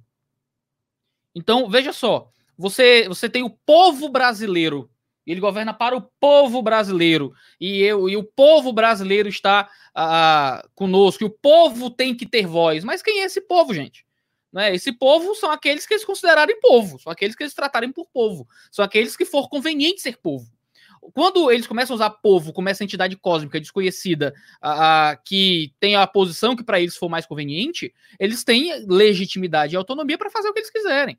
Então, quando você tem esse, esse, esse, essa instrumentalização de ideias revolucionárias do Olavo de Carvalho, né, dentro do ambiente governista, você tem todo esse ambiente de, idolatria política sendo motivado. Você tem tudo, tudo dentro do movimento uh, olavista uh, e bolsonarista que os movimentos revolucionários possuem. Você tem a justificação da violência política, certo? Quando uh, petistas são agredidos dentro de, dentro de passeatas desde antes das eleições, agora quando profissionais de saúde são agredidos por bolsonaristas uh, como se fosse uma coisa normal, isso é justificado. Você tem a justificação da corrupção com base em uma coisa mais à frente. Ah, mas é melhor, é melhor ele roubando, é melhor ele tentando interagir, interagir, é, intervir na PF do que o PT lá. Ou seja, você tem um diabo e quando você pinta o inimigo como um diabo, então você pode, né, qualquer coisa é melhor do que o diabo, né? Se todo mundo que eu odeio é Hitler, né? Então eu posso fazer o que eu quiser com aquilo que eu gosto. Para os meus amigos tudo, para os inimigos a lei, né? Aquela velha, aquela velha história. Uh, para os amigos tudo, para os inimigos a lei. Então, se eu tô do lado dele, ok, tudo. Quem por mim não ajunta, espalha. Então, uh, você tem no bolsolavismo algo muito próximo que você tinha no, Bolsonaro, no, no olavismo. Lembre, vocês devem lembrar dessas, antigas, dessas tretas de internet. Todo aquele dentro do movimento conservador ou liberal que falasse qualquer coisa publicamente e não prestasse continência ao Olavo de Carvalho era excluído da vida pública. Veja, você não precisava falar mal do Olavo de Carvalho. Bastava você falar que, sei lá, leu Kirk e, e não citar o Olavo. Foi o que aconteceu com muitos nomes que a gente conhece. Eu não vou citar muitos porque vocês sabem quem são esses homens. Pessoas que são autores reconhecidos, gente da direita que simplesmente nunca foi aluno do Olavo, mas tinha que, toda vez que fosse falar publicamente, dizer: ah, ah, creio em Olavo de Carvalho, Deus Todo-Poderoso, Criador do céu e da terra, e creio no seu no, no curso, no COF, no curso, online, no curso online de filosofia, como a única salvação, Olavo é meu Senhor, e era isso. Isso era. Se, se você não fizesse isso antes de qualquer coisa, não é, você era uma pessoa ruim, um, um cretino, o que quer que seja. Uh, isso é, é, é, algo muito próximo das, das correntes bolsonaristas. Qualquer crítica, qualquer pensamento alheio àquilo que o governo se estabelece, você é do mal, você é uma pessoa horrível, entendeu? E fazer o quê? Você tem o próprio presidente incentivando esse tipo de comportamento quando ele se, sub, se, se aceita ser subserviente a essas ideias uh, uh, olavistas. Eu acho que o Olavo de Carvalho foi um dos piores males uh, para o governo brasileiro. Eu acho que essa influência do Olavo de Carvalho na política brasileira é um mal terrível. Uh, mas bem, nós temos várias outras influências negativas também, né? Acho que a influência dos militares também é um mal terrível, acho que o Centrão também é um mal terrível. A gente está discutindo sobre, sobre males né, o tempo inteiro. Uh, eu acho que nenhum homem vai conseguir resolver esse problema por si só. Eu sou. Eu, eu, eu e os meus amigos, uh, outros teólogos, a gente costuma falar que nós somos ateus políticos, né? Uh, eu acho que essa expressão vem do, do Igor Miguel, de BH, ele é um pastor colega meu, uh, e é, é meio isso, cara. Eu sou um ateu político. Eu, eu simplesmente não consigo acreditar, eu sou muito cético, eu não consigo acreditar uh, em quem quer que seja. Para mim, todo político automaticamente se torna meu inimigo. Uh, a linguagem que eu uso geralmente é que nas eleições você tem que escolher qual, qual bandido vai cuidar do cativeiro do teu sequestro por vez, né? Então a gente vota no que parece menos perigoso, mas a gente não fica achando que ele tá lá pelo nosso bem. Né? A gente, se eu posso votar em qual bandido vai cuidar do meu cativeiro, eu vou escolher o que parecer mais dócil, né? o que parecer menos armado, o que parecer que vai me maltratar menos. Mas eu não vou ficar projetando minhas esperanças, minha alegria e a salvação da minha vida em, em gente que, tá, que vai ganhar muito dinheiro e muito poder não é, nos seus projetos pessoais. Olhar para o Bolsonaro e dizer, ah, ele sangrou por mim. Não é? Cara, isso é, isso é blasfêmia, certo? Isso é blasfêmia. Ah, quando eu fazia minhas críticas ao Bolsonaro, eu ouvia muito isso. Ah, ele, ele sangrou por ti, ele sangrou por você, que outro candidato sangrou por você. Mas ele não sangrou por mim, ele sangrou porque um maluco esfaqueou ele, porque um, um crápula assassino tentou matar o homem. No meio de, um, de uma caminhada pessoal dele no projeto de poder. Ele não sangrou por mim, ele não sangrou pelo meu bem. Ele nunca disposto a fazer nenhum sacrifício pessoal de nenhuma ordem por ninguém. É. O Bolsonaro é um cara que acumula duas aposentadorias agora não sempre usou a tampa todos os, os gastos possíveis de gabinete dele. E se orgulhava máximo, disso? Se orgulhava disso aí, tá? Nunca houve nenhum, nenhuma, nenhuma sorte de sacrifício pessoal. E eu digo mais: se ele não tivesse o backup dos, dos gabinetes dos filhos dele, ou seja, ele tivesse por trás dele gabinetes que pudessem sustentar o padrão de vida dele, caso ele perdesse a eleição para presidente, ele não concorreria, ele não se arriscaria por nós Tá? A conta do Bolsonaro sempre foi uma conta muito aqui, ó, muito financeira. Eu falei no vídeo recentemente, o Bolsonaro ele, ele gosta de mamata e bravata. São as duas coisas que ele gosta. Uma é a mamata para preservar um padrão de vida chique que ele tem, é aquele homem do pão com leite condensado, é só conversa mole.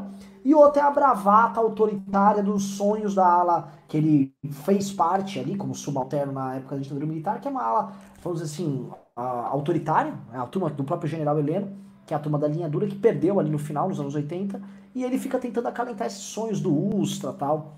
Fernando Holliday, quer fazer algum comentário sobre isso? Uh, é, na, na, verdade, bem, bem, rápido mesmo, é porque eu acho que o Iago resumiu bem. Eu já tinha falado no começo, né, um pouco desse prejuízo que traz uh, essas teorias da, da, conspiração e essa influência do Olavo. Mas eu acho que, mais especificamente, o grande mal que a gente está vendo uh, nele se resume em dois ministérios, né, o, o grande mal dessa influência. É, primeiro, o Ministério das Relações Internacionais, que eu acho que, assim, a gente não, não teve, na, das relações exteriores, a gente não teve no Itamaraty, na história, alguém que fosse assim tão incapaz quanto o Ernesto Araújo. Acho que a, essa submissão exagerada aos Estados Unidos, essa atrapalhada toda na relação com a China, assim, é uma coisa vergonhosa. Eu acho que o Itamaraty nunca esteve tão rebaixado por isso, e a gente vê uma clara influência uh, uh, do Olavo por ali, com a sua ideologia completamente atrapalhada e muito antidiplomática. De outro lado, o Ministério da Educação, com Abraham Weitraub, que acha que o Enem não prejudicados com a pandemia, tem que se ferrar mesmo, porque é essa vida, quem pode, pode, quem não pode, sacode. Quer dizer, é um nível de Ministério da Educação que eu não esperava ver eh, depois do, dos ministros que a gente teve aí ao longo do, dos governos do PT, que também foram uh, um completo desastre. Então, acho que a influência do Olavo ela é muito prejudicial, sim, mas ela pode uh, se ver manifesta mais especificamente com maior força nesses dois ministérios, Relações Exteriores e Ministério da Educação, que estão tendo um desempenho lastimável. Pessoal, vou fazer o seguinte, fazer um encaminhamento aqui, que a gente já recebeu muitas perguntas da galera, também não quero, não quero programa de três horas tal. Eu vou fazer o seguinte, eu vou fazer uma, uma pergunta que tem a ver com o Olavo, a gente tá amarrando um assunto outro e deu pra aprofundar e tá, tá bem bacana. Que é uma, uma, questão que eu queria eu perguntar pro Iago, é, mas eu, graças a Deus tem a ver com o assunto, então acho que dá pra fazer uma construção legal, que é a seguinte, tá? É, até pedir pro Rodney, se o Rodney quer colocar algum ponto, o Rodney, por ser católico, também pode abordar isso. É, o Bolsonaro, né, ele, ele faz uso de uma linguagem, de uma estética, de uma iconografia para aproximar o universo evangélico dele. Porque ele está de olho em votos, é uma, é uma questão eleitoral. O Bolsonaro se elegeu e fez campanha com as classes médias urbanizadas, e aos poucos esse público vem trocando e ele está buscando classe C e D evangélica. Você vê que a busca dele é especificamente por igrejas neopentecostais que tenham acesso a, a, um público mais popular. E aí ele faz uso dessa simbologia o tempo todo, a todo custo, e vai operando, vai trabalhando nessa linha. E isso, eu vejo isso operando muito no campo do marketing. Só que quando a gente olha, por exemplo, e aí eu vou linkar exatamente o que o Holiday falou aqui. É, a gente olha, por exemplo, tá, então o que, que ele quer ouvir da teologia, uh, da visão de mundo protestante, que ele vai operar isso dentro do governo dele? A gente vê alguma coisa com a Damares, né, muito num campo prático, mas nos ministérios onde, por exemplo, no ministério por excelência, onde ele poder falar, não, não, eu vou ouvir, seria por exemplo, o Ministério da Educação, ele entrega para a Lula Vista. E entrega mesmo, porteira fechada para a Lula Vista poder operar. Mesma coisa é, no Itamaraty, ainda que a perspectiva ali seja um pouco diferente, o uso que ele faz ali do Ernesto. E aí quando você vai para a parte estratégica do governo e até da, da, leitura que eles fazem das coisas, é uma leitura olavista que é uma mistura de um catolicismo com um esoterismo místico que quem conhece um pouco da, das coisas que o Olavo leu, das seitas que o Olavo fez parte, dos autores, a gente sabe que não é nem catolicismo, é, uma, é, é um mix ali que ele perennialista que ele opera. Não estou ah, nem fazendo julgamento disso, mas eu estou. Eh, a gente sabe qual é, qual é a banda que, que ele toca ali, né? Você acha, isso eu te fazer uma pergunta, Iago, que existe um desprestígio do, do governo Bolsonaro na relação dele com os evangélicos, porque é uma relação meramente instrumental e não há de fato defesa desses valores? Ou não? É uma grande disputa que tem entre essas alas ali. Como você vê isso acontecer? Porque minha visão é que é uma relação instrumental, é uma relação de desprestígio mesmo, porque Olavo, a gente sabe o que o Olavo de Carvalho pensa da, da, do protestantismo como um todo. Ele chama, é, são os heréticos, não sei o quê. E eu acho que é, é, vale, eu queria entender sua, sua perspectiva disso, a, a, relação dos evangélicos sabendo do olavismo e a visão do olavismo dentro do governo. Certo. Uh, cara, é, é, muito simples para mim, é tudo muito simples. O, o, o Jair Bolsonaro, ele faz um uso instrumental do movimento cristão, seja evangélico, seja católico, isso absolutamente não importa, mas o, o Jair não é um religioso. O Jair não é uma pessoa de ética e de comportamento que reflete uma fé específica uh, cristã. Você percebe pelo, pelo modo como ele se porta publicamente, pelas declarações toscas que ele faz. Uh, claro que a mídia deturpa muito o que o Bolsonaro fala, mas o Bolsonaro também fala muita porcaria. Uh, e ele fala muita porcaria que nenhum cristão falaria, ninguém que é pastoreado falaria. Uh, e é muito complicado, porque o, o Bolsonaro ele usa uh, certa linguagem cristã, ele usa o nome de Deus, ele tenta se aproximar do, do movimento evangélico, tenta aceitar o lobby do, do, de outros políticos da bancada evangélica, uh, assume certas pautas conservadoras, mas tudo que ele tem é a, é a iconografia é, evangélica. Você tem uh, todo esse esse, esse ambiente uh, de imaginário de linguagem que não corresponde àquilo que ele realmente quer fazer. Ele é um político, como qualquer outro político. Ele e os evangélicos acabam, é um termo muito comum, né? Tendo uma síndrome de vira-lata aí. Porque a gente teve 16 anos de PT, a gente teve o, o, o governo, as chapas petistas aí no governo por muito tempo, Lula, uh, que é PT, Dilma, que é PT, o Temer, que era da chapa da Dilma.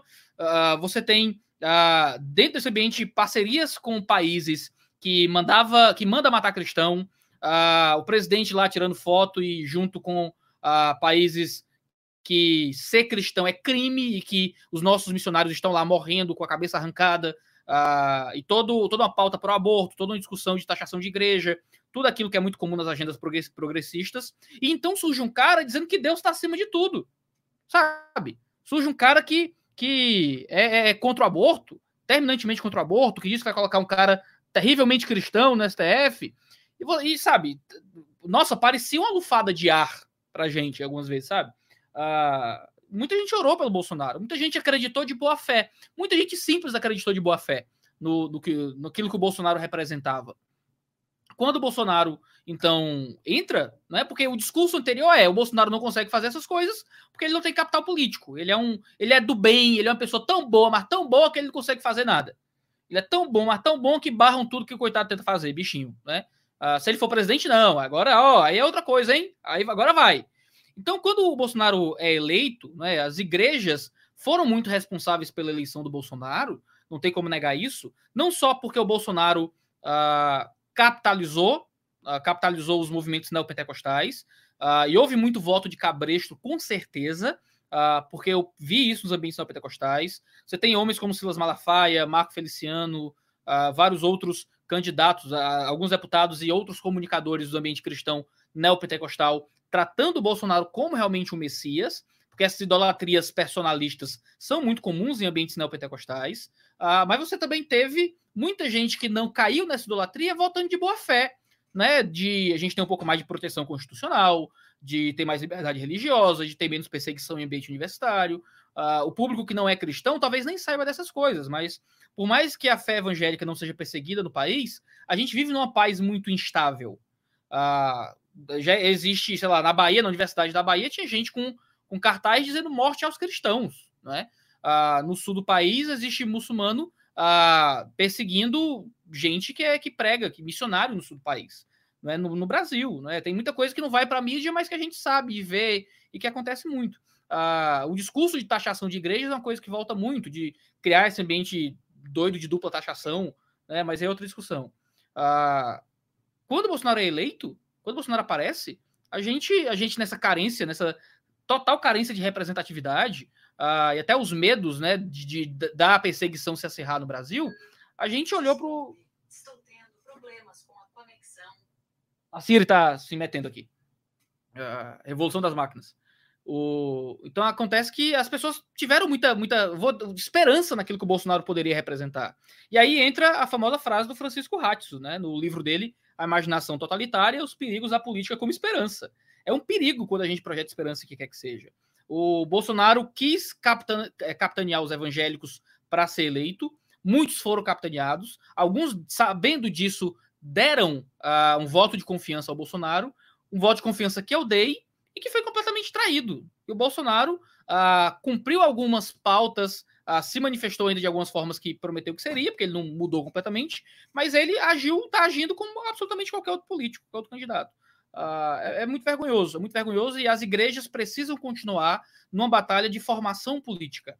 Né? Faz parte do que eu faço como, como comunicador cristão. eu evito muito entrar numa batalha partidária. Não tenho vontade de ser candidato a nada, não tenho vontade de apoiar partido nenhum, filiar o que é que seja.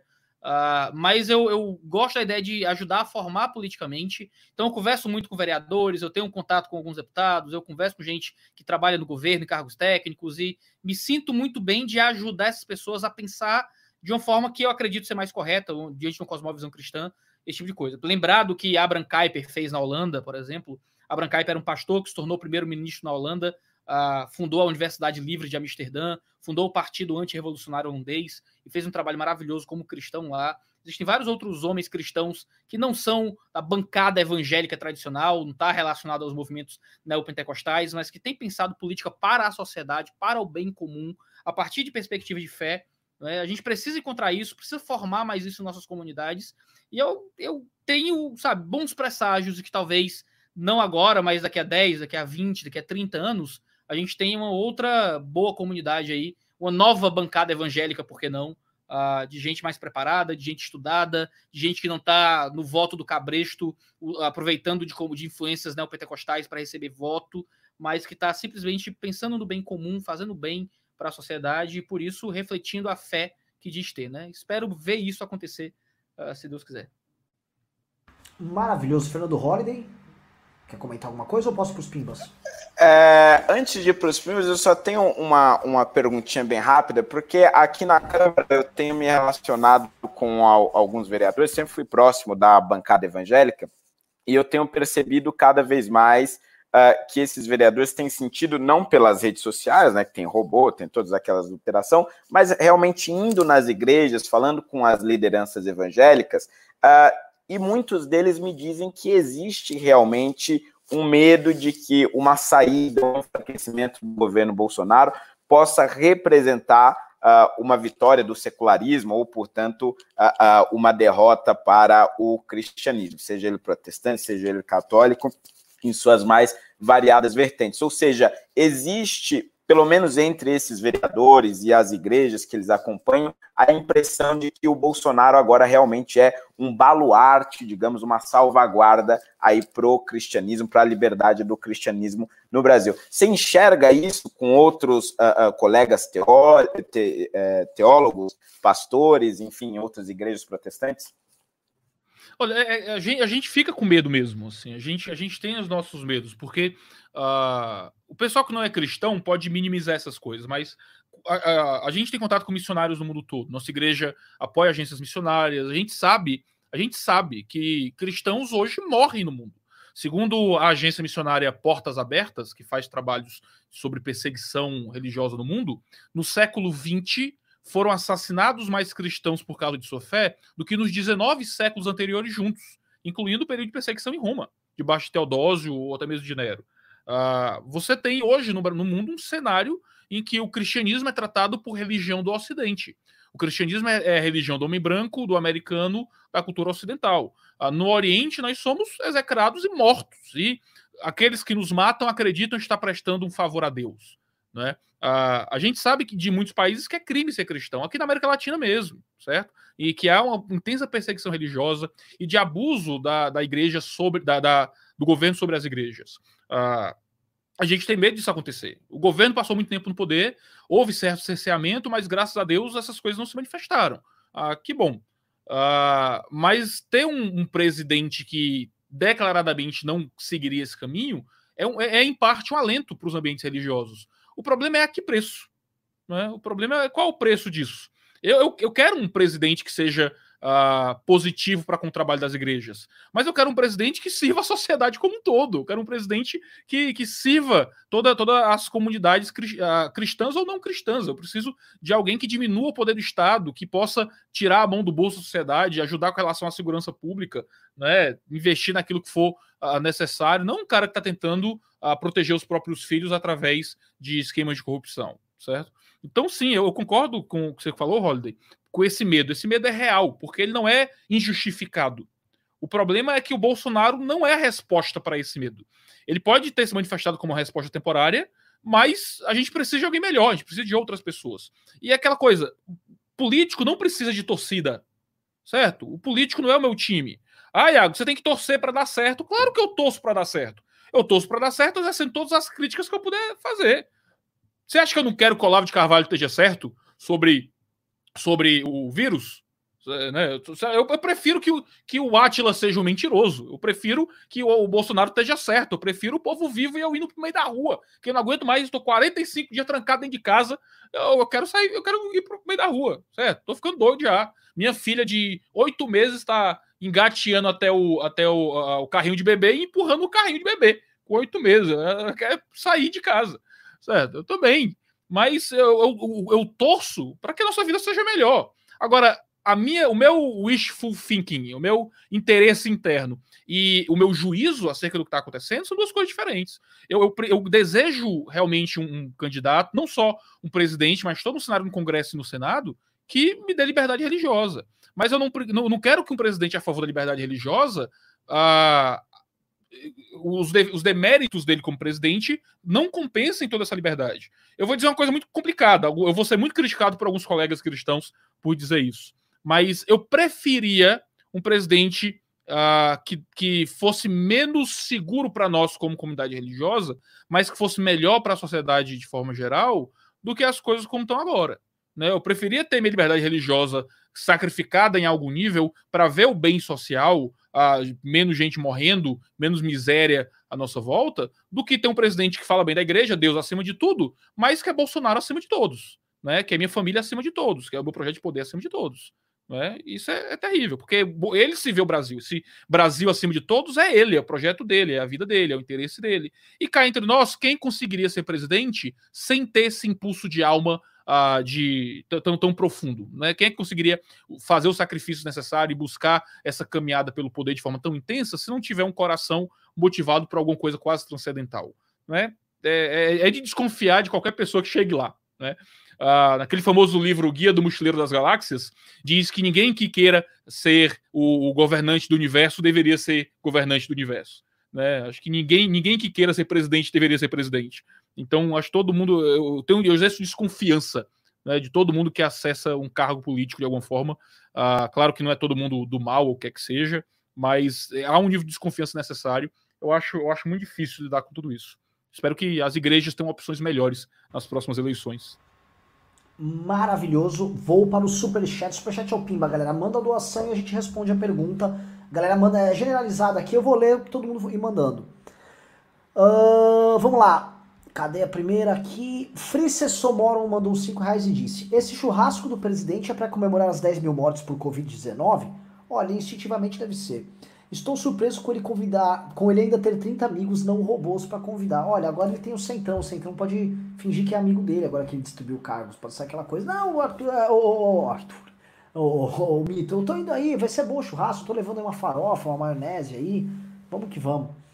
Fricesso Mauro mandou mais 5 reais disse: Ainda sobre o churrasco, alguém sabe dizer quantos apoiadores o bolso sacrificou, ops, abateu? Ou será que a carne vai ser de gado normal mesmo? Eu não sei, eu acho que. É Carne bovina hoje para ele é um, é um, problema, ele vai perder um pouco que resta de eleitorado.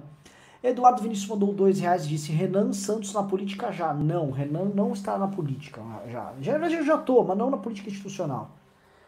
Eric Ian mandou dois reais disse: Isso é inveja da voz do rapaz? Cresce molecada. É, o pessoal no chat tava reclamando da voz do Iago. Eu não entendi porque eu entrei no YouTube para ouvir e tava bem ok a voz dele a voz vai e volta. Aí sempre que eu tenho um colega meu aqui que tá me avisando, Iago, a voz bugou, reinicia. Aí eu reinicio tudo aqui. sempre que a voz buga, eu tento resolver. Desculpem aí, gente, pela voz de Darth Vader aí. Eric Ian mandou do. É, não, pera, é, Xbit 1 mandou 5 reais e disse: Pede pro Iago recomendar literatura cristã sobre política. Ah, isso é legal. Eu tenho vários, eu só não vou levantar porque eu tô de shortinho. Minha esposa vai brigar comigo se eu levantar. Mas, uh, cara, ó, Contra a Idolatria do Estado, Franklin Ferreira, edições Vida Nova, é, material excelente sobre idolatria política. Uh, você tem o A Pobreza das Nações, do Barry Asmus com Wayne Gruden. É um livro sobre economia de uma perspectiva teológica. É um livro fenomenal.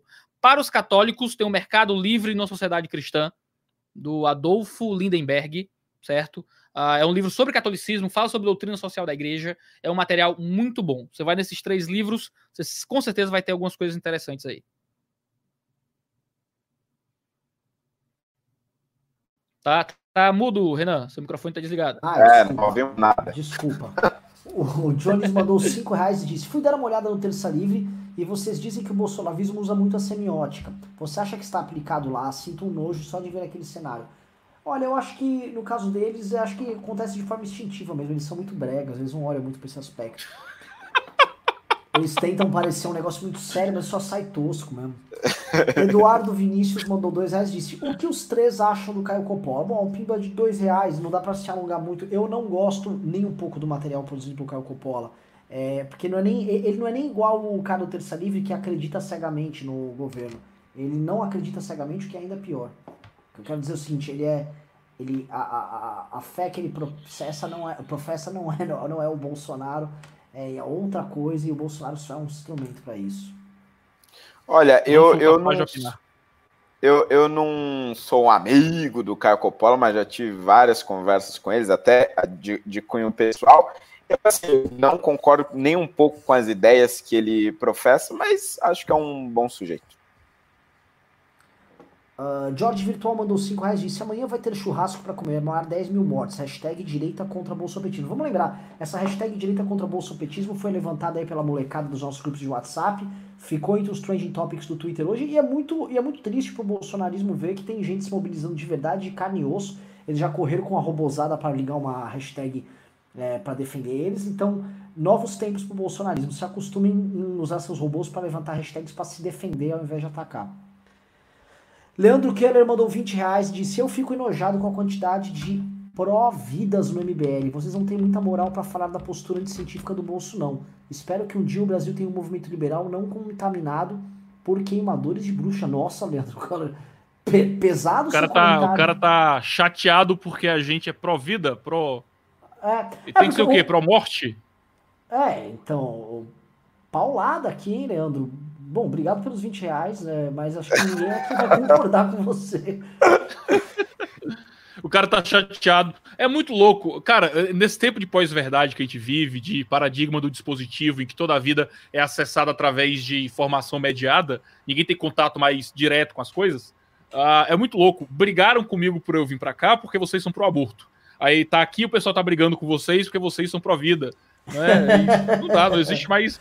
Qual é, qual é a verdade dos fatos? É. Viviane. Ah, mas só comentando essa, essa, essa celema de aborto, a gente nunca se colocou nenhuma vez no MBL é, como pró-aborto, não tem nenhuma posição uh, pró-aborto que o MBL tomou. O MBL, é, eu, eu não sei da onde que tiram esse negócio que a gente é pró-aborto. Não, vem, não sei da onde surgiu isso.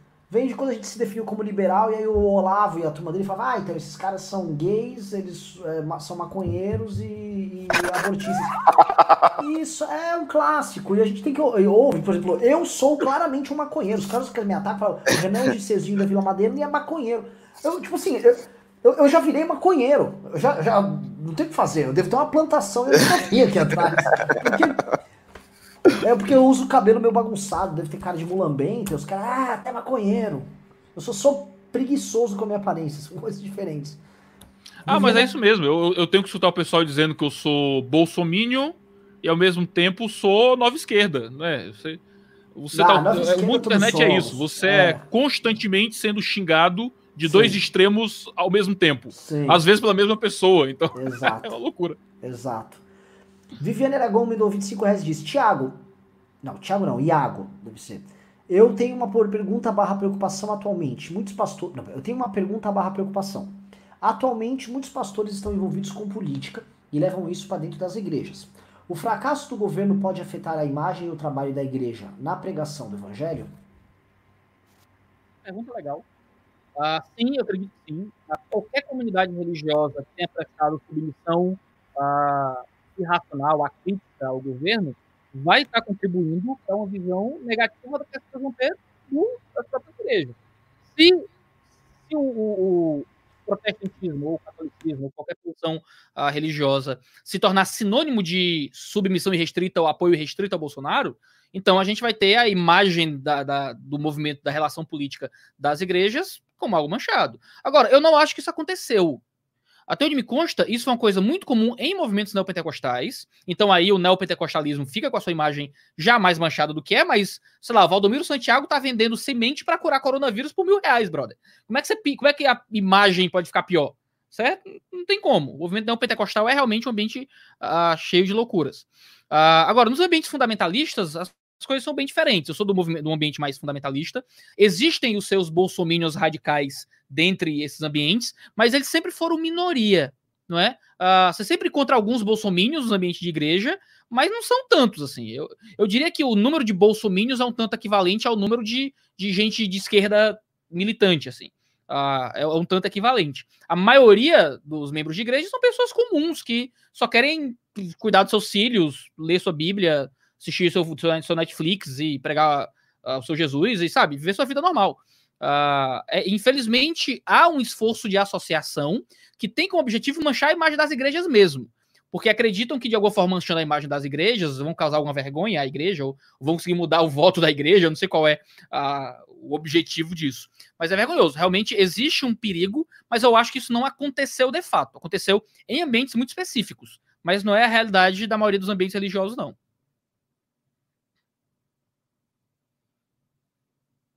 Renan, tá mudo de novo. É, de oh, novo, pelo amor de Deus, Renan. É que eu tô velho, velho. Eu sou, eu, sou, eu sou um tiozão. Roger Alves mandou 5 reais e disse: Eu tinha esperança. Mas é, ficou com essas coisas. Ah, essa internet aqui. Eu tinha esperança que não chegaríamos a mil mortes diárias, mas agora eu não sei mais. Parece que o destino está pior toda vez que olho. O Roger Alves é de Fortaleza, Ceará, assim inclusive como o Iago. É. é e assim, o, o, a gente teve colapso já em Fortaleza, a gente teve colapso no Maranhão. A gente tem colapso basicamente Ceará, Maranhão, Pará e Amazonas. E espera-se o colapso para o Rio de Janeiro nos próximos dois, três dias. Uh, e São Paulo, quando chegar, e os números uh, eles vão em, apontar para cima bem alto. E não quero nem comentar, assim, é um troço grotesco. Itamar Rodrigues mandou 20 reais e disse. Ô, ô Renan, deixa eu só, só, só um, um, tempinho aqui. Antes que, a, antes que a audiência comece a cair, eu preciso fazer a minha propaganda diária. Pessoal, por favor, se inscrevam lá no meu canal. Estou tentando ressuscitar meu canal aqui no YouTube. Então acessem lá depois, youtube.com/barra Fernando Holiday MBL. Segunda-feira tem um vídeo top sobre União Soviética e nazismo. Não percam.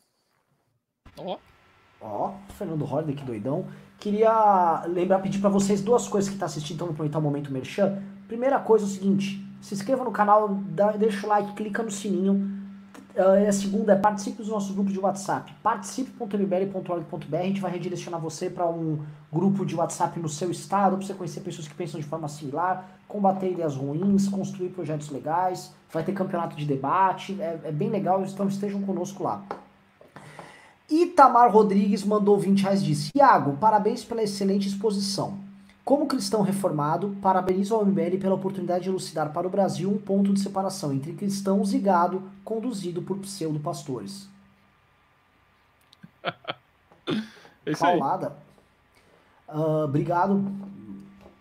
É o nome? Itamar, valeu. Samuel Pepper mandou 5 reais e disse: O problema é que tem muita gente que acha que sem o Jair só vai ser o PT para sempre. Muita gente acordou para a política, mas a, essas pessoas precisam ser educadas agora. É, é porque a, as narrativas políticas são muito simplórias, né? Quando você trabalha com essa narrativa de bem e mal, você imagina que se não tem o Bolsonaro é o Lula, né? E, a, e as pessoas não veem que existem muitos tons aí no meio. E, inclusive, o, ambos, tanto Lula quanto o Bolsonaro, querem trabalhar dessa forma mesmo. Joker mandou 5 reais. É, para eles é, eles é muito útil que você acredite nisso, né? Sou eu, ou eu ou nada, não é? Então, o Joker mandou 5 reais e disse: Sou da turma ateu, mas não tem como negar que o Iago tem ótimas análises. Parabéns pelo convidado. É, só lembrando, o Iago, assim, o público pediu muito o Iago, eu tava já pentelhando o Iago já há alguns dias.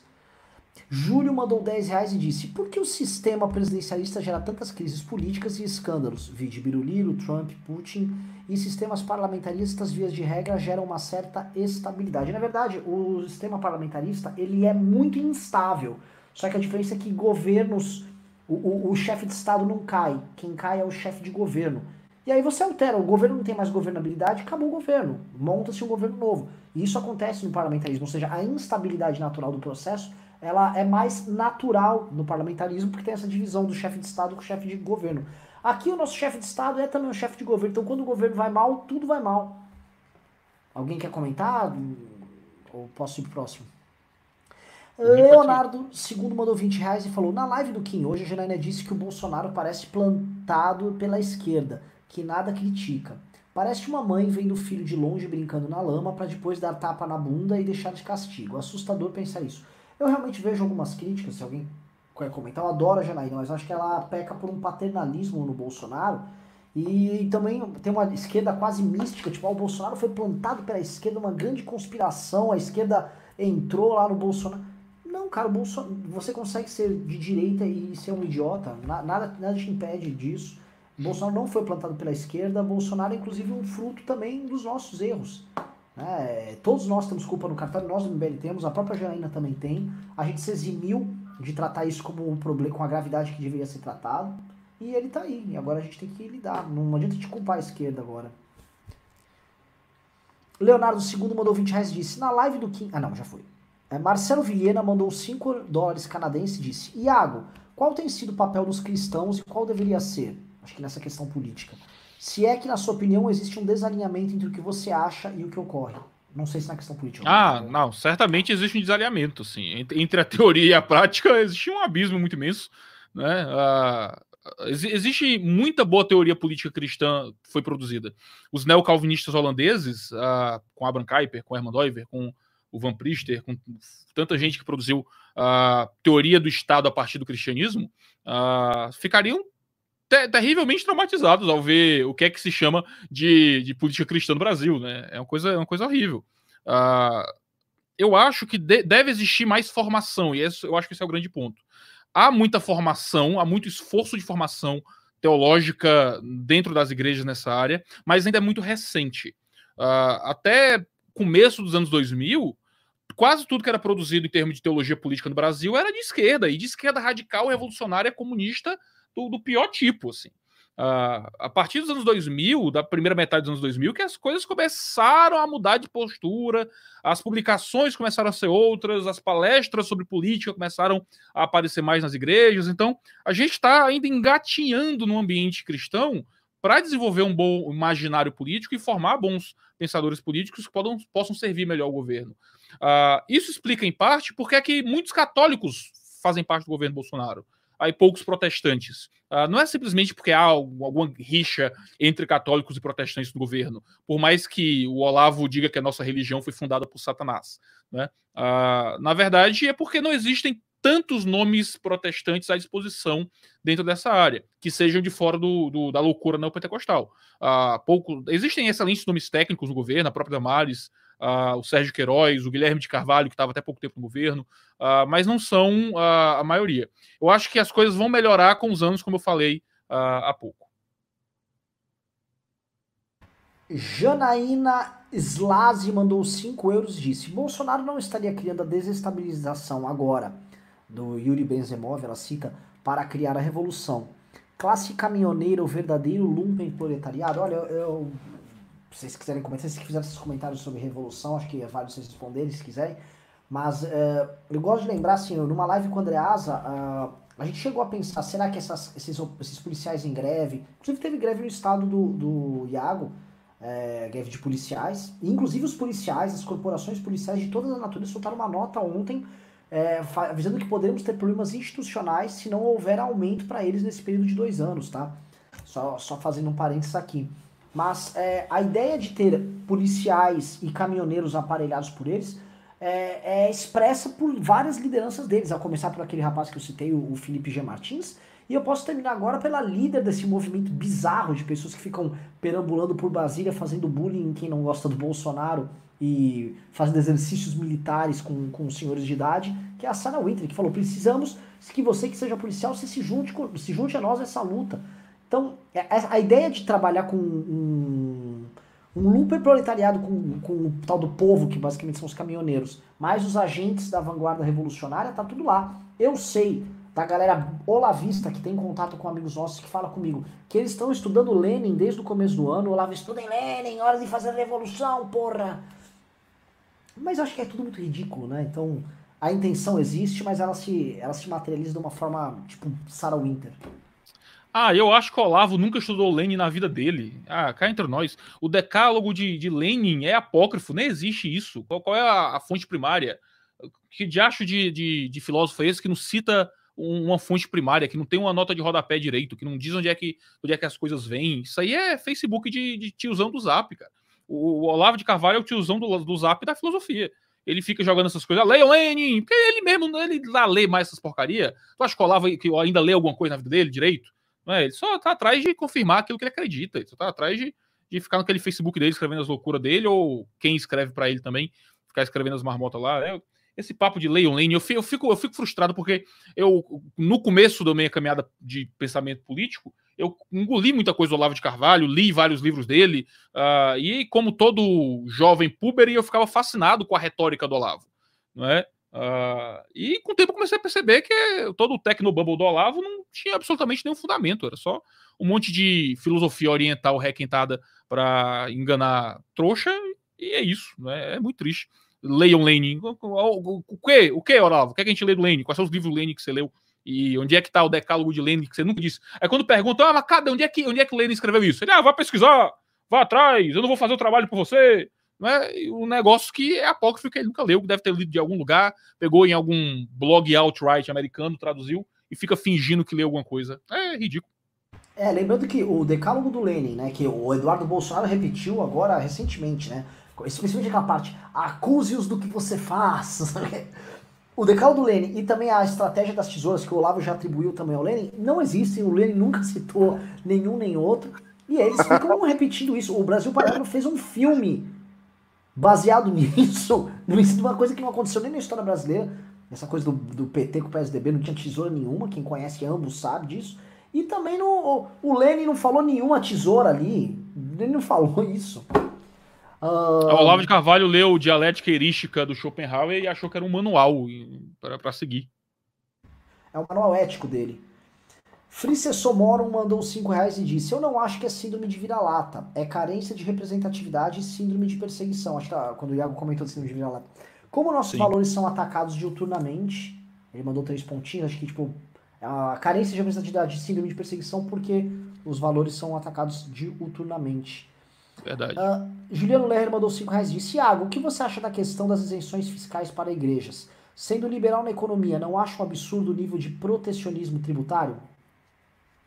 Uh, não, até porque você teria dupla taxação ao você tributar a igreja. Uh, uh, você, existe um livro muito bom escrito por Jean Regina e por Tiago Vieira, publicado pela Vida Nova, chamado Direito Religioso. Se alguém quiser entender melhor do assunto, eu indico que procure.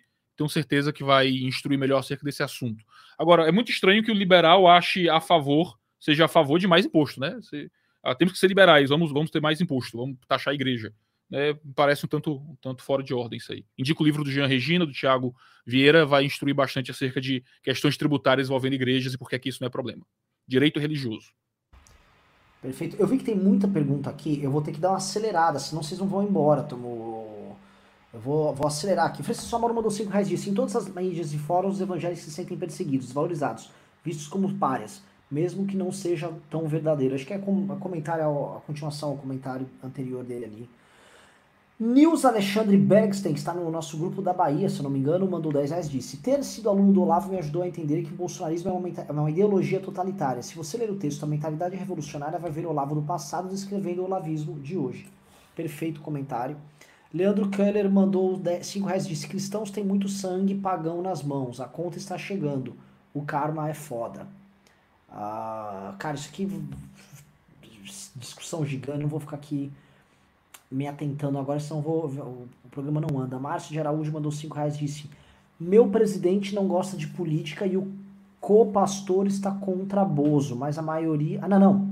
Meu PR é o PR, que eu penso que é presidente da República. Meu pastor não gosta de política e o co-pastor está contra o Bolsonaro, mas a maioria da igreja apoia muito ele, principalmente entre as irmãs.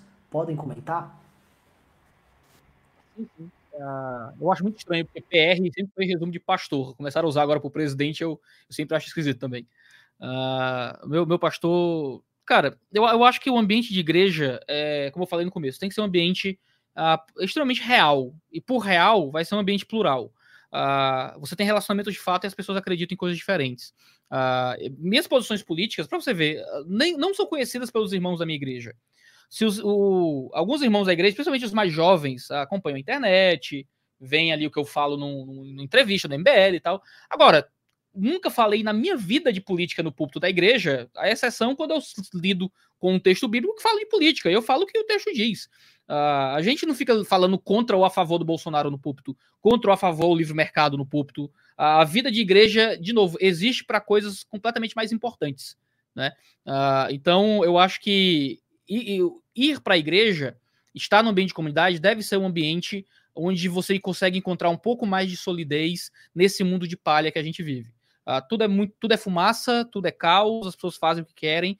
Uh, encontrar a comunidade religiosa nos seus ambientes de fé, uh, um, um, escape de tudo isso, não só um ambiente para pensar política de forma melhor, mas de reposicionar a política na sua vida como algo menor, é fundamental para a gente voltar à sanidade. Eu acho que é bom criar isso cada vez mais na comunidade religiosa.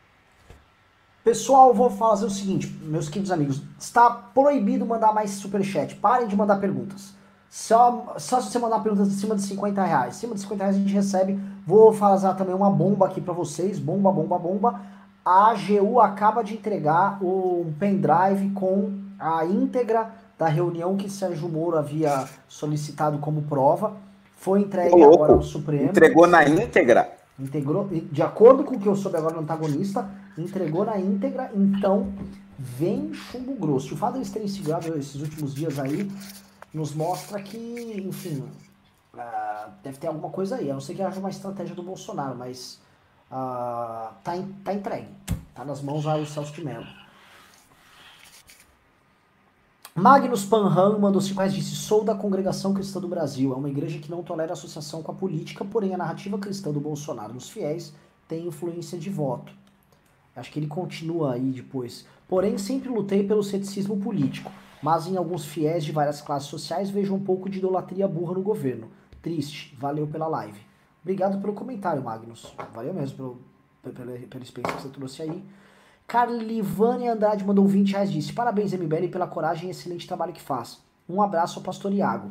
É muito gratificante saber que líderes religiosos estão indo contra toda essa loucura na política atual. A DNN mandou 5 reais e disse: Iago, como você vê essa separação entre as igrejas protestantes que defendem um lado e outro? Ah, é só repetir o que eu já falei, né? A ideia é que deveriam gastar menos tempo defendendo lados, gastar mais tempo uh, diminuindo a, a, importância disso para nossa vida. Uh, cada cristão tem, tem que entrar nesse ambiente político, no cenário de debate. Existem posições mais certas do que outras, obviamente, mas em tempos de cólera é fundamental que a gente consiga voltar a, a tudo aquilo que o, que o cristianismo cultural da política não tem. A pior coisa do cristianismo cultural é porque você pega pautas do cristianismo sem pegar aquilo que há de maior no cristianismo. Então, tem um cara contra o aborto, o cara é contra a, uma estatização do casamento e de uma, de uma mudança do significado de casamento para criar a casamento homossexual, o cara é contra a ideologia de gênero, mas ele não tem o amor, a graça, a misericórdia que provém do cristianismo. Então, você tem o que é menor da lei com desprezo ao que é maior da lei. E essa é justamente a crítica de Jesus aos fariseus. Vocês dão dízimo, vocês usam roupas compridas, mas vocês não têm amor, justiça e misericórdia. Eu acho que é justamente o problema do, do cristianismo cultural que adentra na comunidade, na, na, no ambiente político. Não existe amor, não existe graça, não existe misericórdia, mas tem as pautas morais da política né? É um problema. Uh, ele é desnecessário, mandou 5 reais disse. O que acha do crescimento do apoio à mudança de sistema político como para o parlamentarismo? E qual sistema que seria melhor para a ideologia liberal? Eu acho que o, o liberalismo, a ideia de liberalismo político, ela casou melhor, a meu ver, com os sistemas parlamentaristas que são insta mais estáveis na instabilidade. Tá? Não sei se vocês querem comentar, já vou pro próximo. Brasilizando mandou 5 reais disse: quem é a prova, quem é a prova vida é o Bolsonaro, que vai comemorar com um churrasquinho. Ele convidou um monte de gente, só não os familiares dos mortos pelo Covid. É. Eliton Ribeiro mandou 10 dólares disse: Sou evangélico da congregação cristã do Brasil, apesar da minha igreja ser a política. Acho importante o MBL conversar mais com evangélicos e novas lideranças. Este é povo carente de ser ouvido. Posso falar? Tem muita gente da congregação cristã do Brasil que acompanha aqui. Eliel Fontes mandou 5 reais e disse: Iago, você não acha que os cristãos no Brasil também causaram um ambiente de tensão e hostilidade a minorias, como homossexuais, por exemplo? Não sei. Uh, em, em, muitas vezes a igreja acaba sendo fruto do seu tempo também, né? Então, acaba que quando a gente olha para cenários um pouco mais antigos, onde, por exemplo, o homossexualismo ainda era um grande tabu social, muito mais do que é hoje, a igreja também o era, não é? A igreja também correspondia a esse tempo. Hoje, quando a gente olha para o cenário cristão, existe um ambiente muito mais aberto à, à figura, ao indivíduo homossexual. A homossexualidade ainda é tratada como pecado na maioria das igrejas, em quase todas as igrejas, mas não é mais tratado como um tipo de pecado especial, sei lá. Né? O homossexual é uma pessoa pecadora, como todo mundo é pecador. Né? E a solução para o homossexual é a mesma solução de todos os outros pecados, que é a obra de Cristo Jesus. Ah, eu não sou homossexual, eu sou casado, tenho filha, ah, mas eu, se eu vacilar, eu vou querer lá, transar com outra mulher que não seja minha esposa. Ah, qual é a diferença entre um impulso sexual desordenado, heterossexual, de um cara que, se ele vacilar, ele vai estar numa relação com alguém do mesmo sexo? Uh, em tese, é a mesma coisa. Em tese, a gente está enfrentando as mesmas batalhas morais e a solução cristã para isso é a mesma: é arrependimento e fé na obra de Jesus, que morreu para levar o pecado sobre si e abrir um caminho de paz com Deus e levar todo o nosso contrato de dívida. Então, uh, hoje, mais modernamente, as igrejas já têm sido mais. Uh, têm conseguido lidar melhor com isso. Se você espera que as igrejas tratem o homossexual como alguém uh, cujo comportamento vai ser aprovado, isso nunca vai acontecer, porque é uma das bases da fé uh, cristã é condenar o comportamento homossexual como pecaminoso. Mas vários outros comportamentos que são comuns na sociedade são pecaminosos também. Né? Agora, o indivíduo ser respeitado como indivíduo, ser recebido na comunidade e ser tratado como uma pessoa lutando contra um, um, pecado moral, como outras lutas morais existem na igreja, isso já é o mais comum hoje em dia. Excelente. Próximo. Uh, uh, Raoni mandou 5 reais e disse: Sou ateu e gosto de ouvir o Iago e seu imenso bom senso. O que o Iago acha da destruição do Estado laico promovida pelo Bolsonaro? Eu não acho que o Bolsonaro está destruindo o Estado laico, eu acho que ele não consegue fazer isso. Uh, eu acho muito difícil alguém conseguir destruir o Estado laico. Depende muito do que as pessoas interpretam que é Estado laico, né? Tem vídeo lá no Dois Dedos de Teologia, uh, um trecho de uma resposta que eu dou no Congresso do MBL, tá lá. Uh, você, pode, você pode encontrar uma explicação do que é Estado laico. Estado laico é a liberdade para que haja qualquer manifestação de fé na sociedade. Laico vem de leigo. A leigo aparece em contraste a sacerdotal. O Estado ser laico significa que o Estado não é confessional e nem que é um Estado teocrático. A liderança da igreja estatal não é a liderança civil por ser liderança da igreja estatal. Ah, não existe uma igreja do Estado, por isso o Estado é laico, ele é leigo. Eu, eu sou pastor, e não é porque eu sou pastor da igreja do Estado que eu sou um líder estatal. Isso significa o Estado ser laico. Existir manifestações públicas de fé, Bolsonaro falar de Deus, existirem orações ou o que quer que seja, isso não vai contra o Estado laico em nenhum nível. Qualquer coisa mais do que isso acaba se tornando algum tipo de ateísmo de Estado, como existiu na China comunista ou na Rússia socialista. Perfeito, Isaac Clemente mandou 8 reais, muito obrigado. Uh, João Pimenta mandou 18,90 e disse que tal promover um manifesto assinado por políticos líderes religiosos de direita contra Bolsonaro? Seria importante marcar posição publicamente. Olha, a quantidade de abaixos assinados que as pessoas estão solicitando e, e com composições das mais heterogêneas possíveis está pipocando no news aqui, sempre alguém propõe. Eu acabei de ver uma mensagem aqui enquanto tava, o Iago estava falando, Renan, faça um abaixo assinado com movimentos de esquerda contra o Bolsonaro, fora o Bolsonaro. isso, só, isso só diz mais sobre a impopularidade do Bolsonaro do que qualquer outra coisa. Uh, Rose Amorim mandou dois reais disse: chame o Iago mais vezes. Tá convidadíssimo. Iago, a casa aqui é tua. Quando quiser vir, eu vou te pentelhar. Eu sou chatão, vou te claro. chamar mais mesmo. Ah, enquanto uh, vocês deixarem eu falar as coisas que eu acredito, pode chamar que eu tô aqui alegre e feliz. Fique tranquilo. Vai, vai falar é, e, e, só, só não pode falar que o, que o Holiday ele tem pipoca na cabeça, como igual no último IBL News que eu mostrei com ele lá que ele ficou preocupado que vazou Eu tirei. uh, Victor Antonov mandou 5 reais disse: O meu governo Flávio é de esquerda, acho que ele deve estar falando do Flávio Dino, mas ele fez um bom trabalho aplicando o lockdown. Eu, com, com, com todas as restrições que eu posso ter a governadores de esquerda, tá? Eu não acho que o trabalho dos governadores de esquerda seja pior do que o trabalho do nosso presidente de direita, tá? E isso é um problema para muita gente que tá só trabalhando com cabresto ideológico. Eu acho que hoje. É, é, muito difícil. O nosso governador aqui é do PT, cara. É do PT. O nosso governador é do PT. Você tá entendendo isso? Ele é do PT. E ele tá fazendo um trabalho excelente com o lockdown. Ele fez o lockdown aqui em Fortaleza a partir de hoje. Para um, um, um, cara do PT conseguir agir melhor que o, que o candidato da direita, cara, que, que vergonha. É um papelão. É um papelão. Eu fico, eu fico sabe, entristecido diante de um, um cenário vexatório desse. É, eu lembro que o Flávio Dino, o João Dória, o Zema, o Zema nem tanto, mas uh, caras com visões de mundo muito díspares, o, o Caiado, estão adotando praticamente as mesmas políticas, né? Na hora do combate à, à pandemia, à peste, não, é o bom senso, a ciência, a confiança que a gente tem que ter mútua e não essa politização desgraçada que estão fazendo. Everton Corrêa mandou 50 reais, uau, muito obrigado, e falou: Iago, qual o significado da expressão esperança que se vê não é esperança? Gosto muito do seu canal Mundo Cópia. Parabéns. Estão uh, pagando por pergunta teológica aqui. Eu vou, vou responder. Vou responder. Uh, Paulo escreve em Romanos capítulo 8 de que nós somos salvos pela esperança, né? Na esperança. E esperança que se vê é esperança. Ou seja, ele está dizendo que o objeto da nossa salvação é algo que a gente não vê ainda. Ele está falando sobre, num, num, contexto sobre sofrimento e sobre libertação do sofrimento. Ou seja, o que ele está dizendo aqui, uh, a esperança é uma das grandes características da fé, por isso a gente não aceita política como esperança, como diz o Francisco Ratz. A gente tem uma esperança em algo além dessa vida. Jesus um dia vai voltar para tirar a gente dessa bagunça e confusão toda e nos redimir em uma redenção que poder e autoridade humana nenhuma pode nos dar. Ah, e a gente não vê isso ainda. Por enquanto é sofrimento, por enquanto é pandemia, por enquanto é Bolsonaro, por enquanto é qualquer outro político aí que surgir para o nosso mal. A gente não vê ainda, mas a esperança se concretizará em algum momento através do retorno de Jesus. É isso que Paulo diz em Romanos 8. Muito obrigado aí, Everton, pela, por deixar o pastor feliz, falando de Bíblia.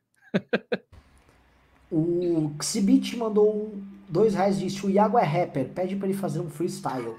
É mesmo? não, não. não. Eu fiz, eu fiz um vídeo de comemoração do meio milhão de inscritos do canal e o pessoal pediu um rap uh, comentando as tretas do canal. Aí eu fiz um, um rap, eu não sei cantar nada, assim. Ficou meio, meio tosco até, mas, mas eu fiz lá. Falo mal do Terça Livre e tudo mais. É, depois eu mando pra vocês. É, quem conhece o canal do MBL sabe que também houve ano passado um rap que meu irmão fez aí que os Minions ficaram muito bravos e se desinscreveram em massa do canal. Uh, Rasbadani mandou dois reais e disse: Iago levanta e mostra o shortinho. Não, gente. Poxa. Sou casado, sou casado. Varley Miller mandou Como é que é? Disse, Elegância e sofisticação. Prudência e sofisticação. prudência, é, e prudência, sofisticação. Prudência. Varley Miller mandou 5 reais e disse: Renan Holliday e Iago, vocês veem, com, veem esse medo do retorno do PT com a mesma ideia do livro 1984? do George Orwell. Olha, pergunta interessante. O Danilo Gentili tratou disso comigo na live que ele fez, inclusive. Né? O, medo do, adversário como instrumento para manter a submissão.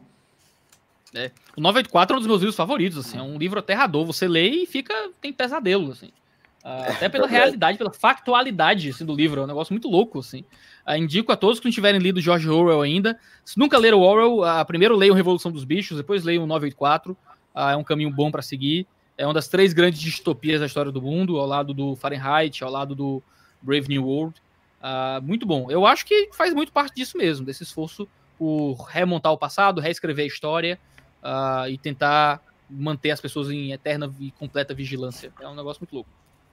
Elvis Souza mandou dois reais e falou: Puta, cara, dois reais pra um pimba tão complexo. Como lutar contra o marxismo. Ah, não é contra o marxismo católico. Oh, ah, eu é o Fernando. Aí é o Fernando.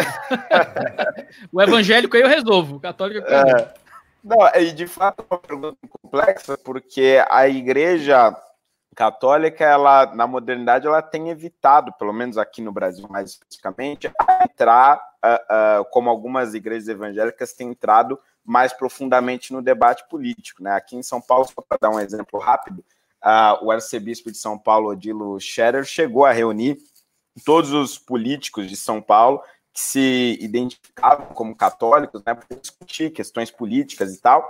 E assim, metade da plateia eram de deputados estaduais, deputados federais ou vereadores de São Paulo filiados ao PT. A outra metade ou se identificava como direita ou não tinha nenhuma ideologia muito bem definida. Ou seja, é realmente um negócio perigoso, principalmente uh, uh, nas alas católicas que lidam mais com questões sociais. Realmente está sendo muito influenciado pelo petismo, mas eu acredito que não tem muita saída a não ser mais discussões teológicas. Uh, claro, é, é, é, aqui um, uma, uma tentativa de encontrar uma solução que não é fácil, mas acho que quanto mais discussões teológicas e mais conscientização do público católico, mais a gente vai conseguir vencer esse mal. Porque, infelizmente, acho que essa é uma falha dos católicos em relação aos protestantes. Em geral, nós temos muito menos interesse em conhecer a nossa uh, uh, teologia, em conhecer a história da igreja, em realmente se aprofundar nos estudos das escrituras, e isso acaba facilitando, infelizmente, o domínio de grupos mais ligados ao marxismo. Anderley Pastela mandou 10 reais e disse: Oi, Iago, essa montanha de livros atrás de você deve estar fazendo eco na sua voz aí.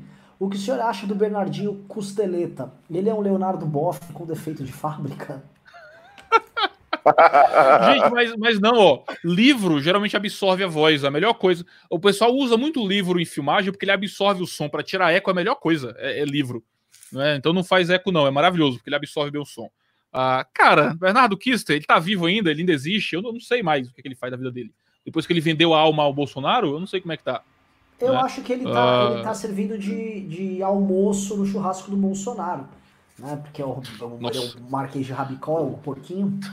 Meu Deus. Agora, eu, deixa eu fazer um pequeno comentário aqui. Eu não faço a menor ideia de como é que é a relação de vocês com o Nando Moura e, e não me importa. Uh, mas o Nando Moura é uma das grandes surpresas para mim né, em todo esse ambiente político. Uh, dele tá criticando tão ferreamente o político que ele lutou tanto para eleger. Né? Uh, enquanto muita gente tá aí baixando a cabeça, vendendo a alma, atrás de alguma boquinha, o Nando Moura foi lá, botou a boca no trombone, reclamou de cada coisa, e tá reclamando, e tá falando, e tá criticando. Por mais que haja muito que se criticar na, no modo como o Nando Moura escolheu fazer o debate político dele, eu já falei isso para ele, não tem para que uh, desenvolver isso aqui.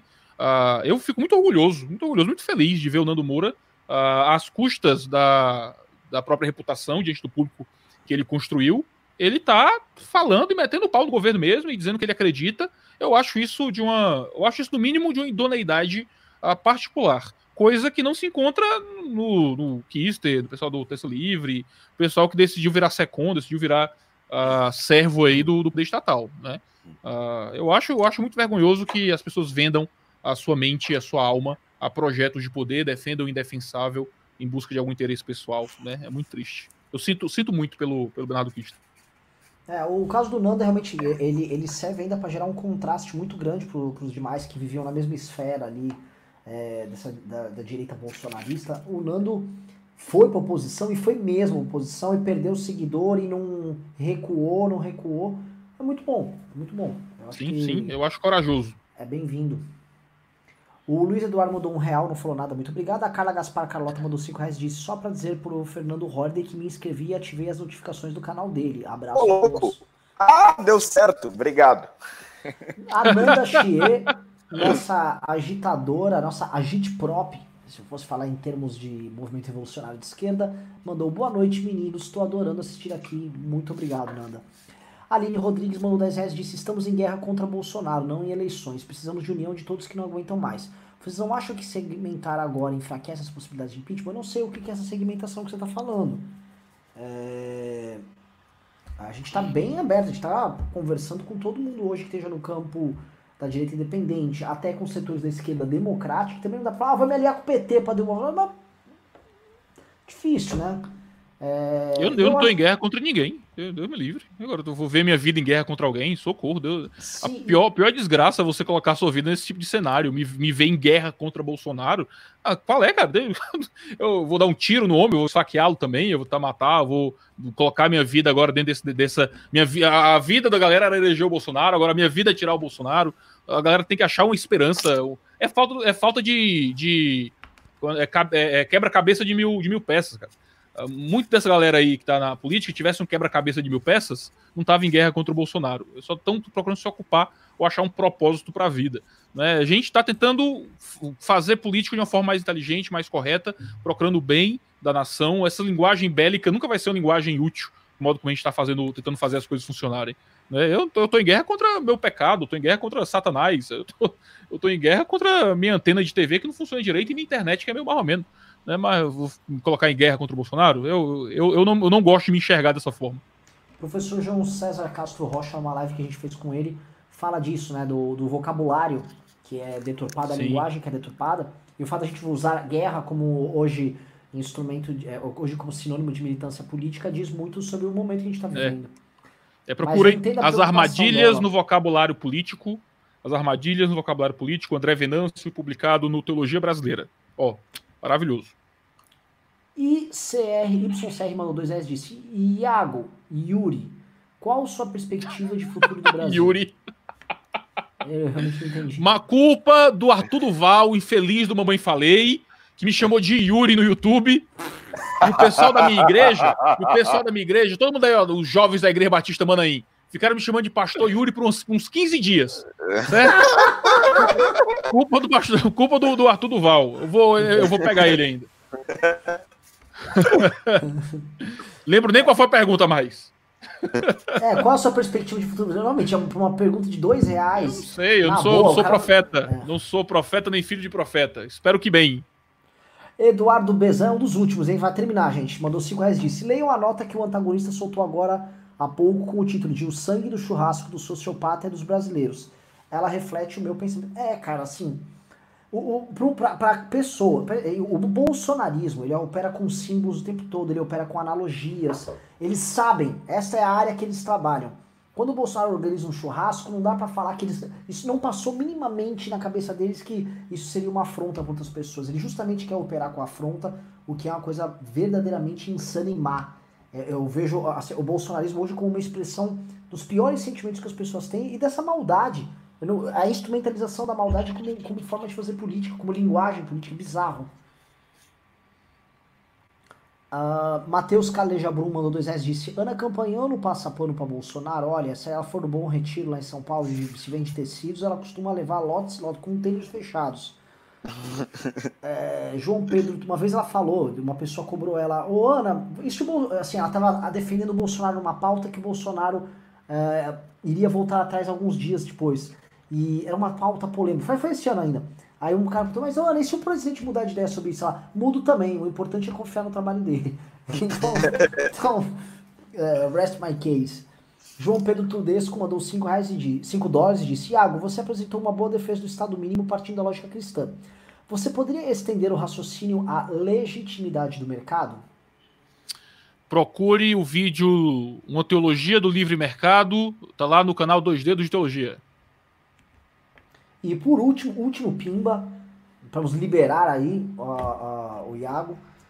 Fábio Augusto Catar mandou 10 reais disse: Iago, o que você acha que Jesus falaria para o Bolsonaro se rolasse um papo entre os dois hoje? Muito legal. Acho que ele falaria a mesma coisa que ele falaria para qualquer um de nós: que somos pecadores, que o pecado nos corrompeu, que nascemos maus desde a origem, que nós temos problema com Deus, que somos todos revolucionários e rebelados, mas contra o divino, ah, que ele nos criou, nos deu tudo, respiração, fôlego, mas nós escolhemos fugir dele, que a obra de Jesus é o único meio de encontrarmos salvação, esperança e graça e fugirmos de nós mesmos. E encontrarmos agora uma guerra não contra líderes políticos, mas uma guerra contra a nossa própria fraqueza moral, nosso próprio pecado e confiarmos na obra plena e perfeita de Jesus para nossa salvação, para sairmos das esperanças intramudanas, das utopias e das revoluções políticas, para encontrarmos uma esperança além dessa vida na obra perfeita que Cristo veio realizar para nós. Eu acho que é isso que ele diria para o Bolsonaro, porque foi isso que ele me disse. Uh, através da, da, da leitura da Bíblia, eu acho que é isso que ele diria para cada um de nós se ele tivesse um encontro conosco. Olha, o Bolsonaro ficaria muito bravo com você porque ele mandou fazer uns 4, 5 memes e Jesus Cristo assinando uns decretos com ele lá, como, como tem rodando. Então. É, é... Talvez Jesus dissesse uma ou duas coisinhas a mais no pé do ouvido dele, mas isso seria só, entre, seria só entre eles dois. Pessoal, o último aqui, o HN Raya Music, virou novo membro do canal, muito obrigado. Terminaram as perguntas aqui. Peço o encerramento primeiro pro Iago, depois pro Fernando, e é isso. Maravilhoso o programa, o pessoal adorou. Os grupos de WhatsApp do MBL tá todo mundo comentando. Iago, ah, obrigado demais, cara. A bola é tua. Agradeço muito, sou muito grato pelo espaço que, que o MBL me dá. Novamente, Uh, não sou membro do MBL, não sou ligado ao MBL formalmente, mas o pessoal do MBL tem me dado sempre espaço para falar as coisas que eu acredito.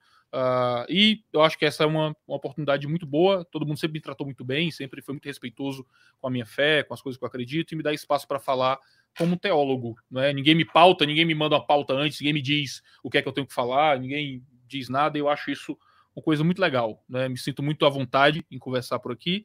Uh, e enquanto esse espaço for, for, garantido, eu me sinto muito tranquilo de, de estar junto com os meninos do MBL falando em prol da liberdade, seja liberdade de mercado, seja liberdade religiosa, seja a liberdade moral da gente fugir dessas idolatrias que, que tanto tomam conta dos nossos corações e que faz parte do cenário político. Agradeço a atenção de todos vocês, que Deus os abençoe, que Cristo guie a vida de todos vocês, que Deus levante o seu rosto sobre cada um dos que nos assiste aqui e ao pessoal do MBL. Uh, no que precisarem, vou continuar orando por vocês uh, para que Deus os abençoe. Muito obrigado aí por todo mundo que nos acompanhou até aqui. Valeu, muito obrigado, Iago, pela participação mais uma vez. Lembrando que sou muito fã do seu canal, inclusive recomendo aí para todo mundo que ainda não conhece, Dois Dedos de Teologia, e espero ter aí a sua presença mais outras vezes por aqui. Bom, eu posso fazer a minha despedida clássica ou, Renan, você quer falar alguma coisa? Não, não, é tudo despedida clássica. Muito obrigado. Pessoal, por hoje é só, mas segunda-feira estaremos de volta aqui nessa boa e velha videoconferência e vocês em todo o Brasil, porque o MVL é nosso. Ele é muito nosso. Tchau, tchau, pessoal.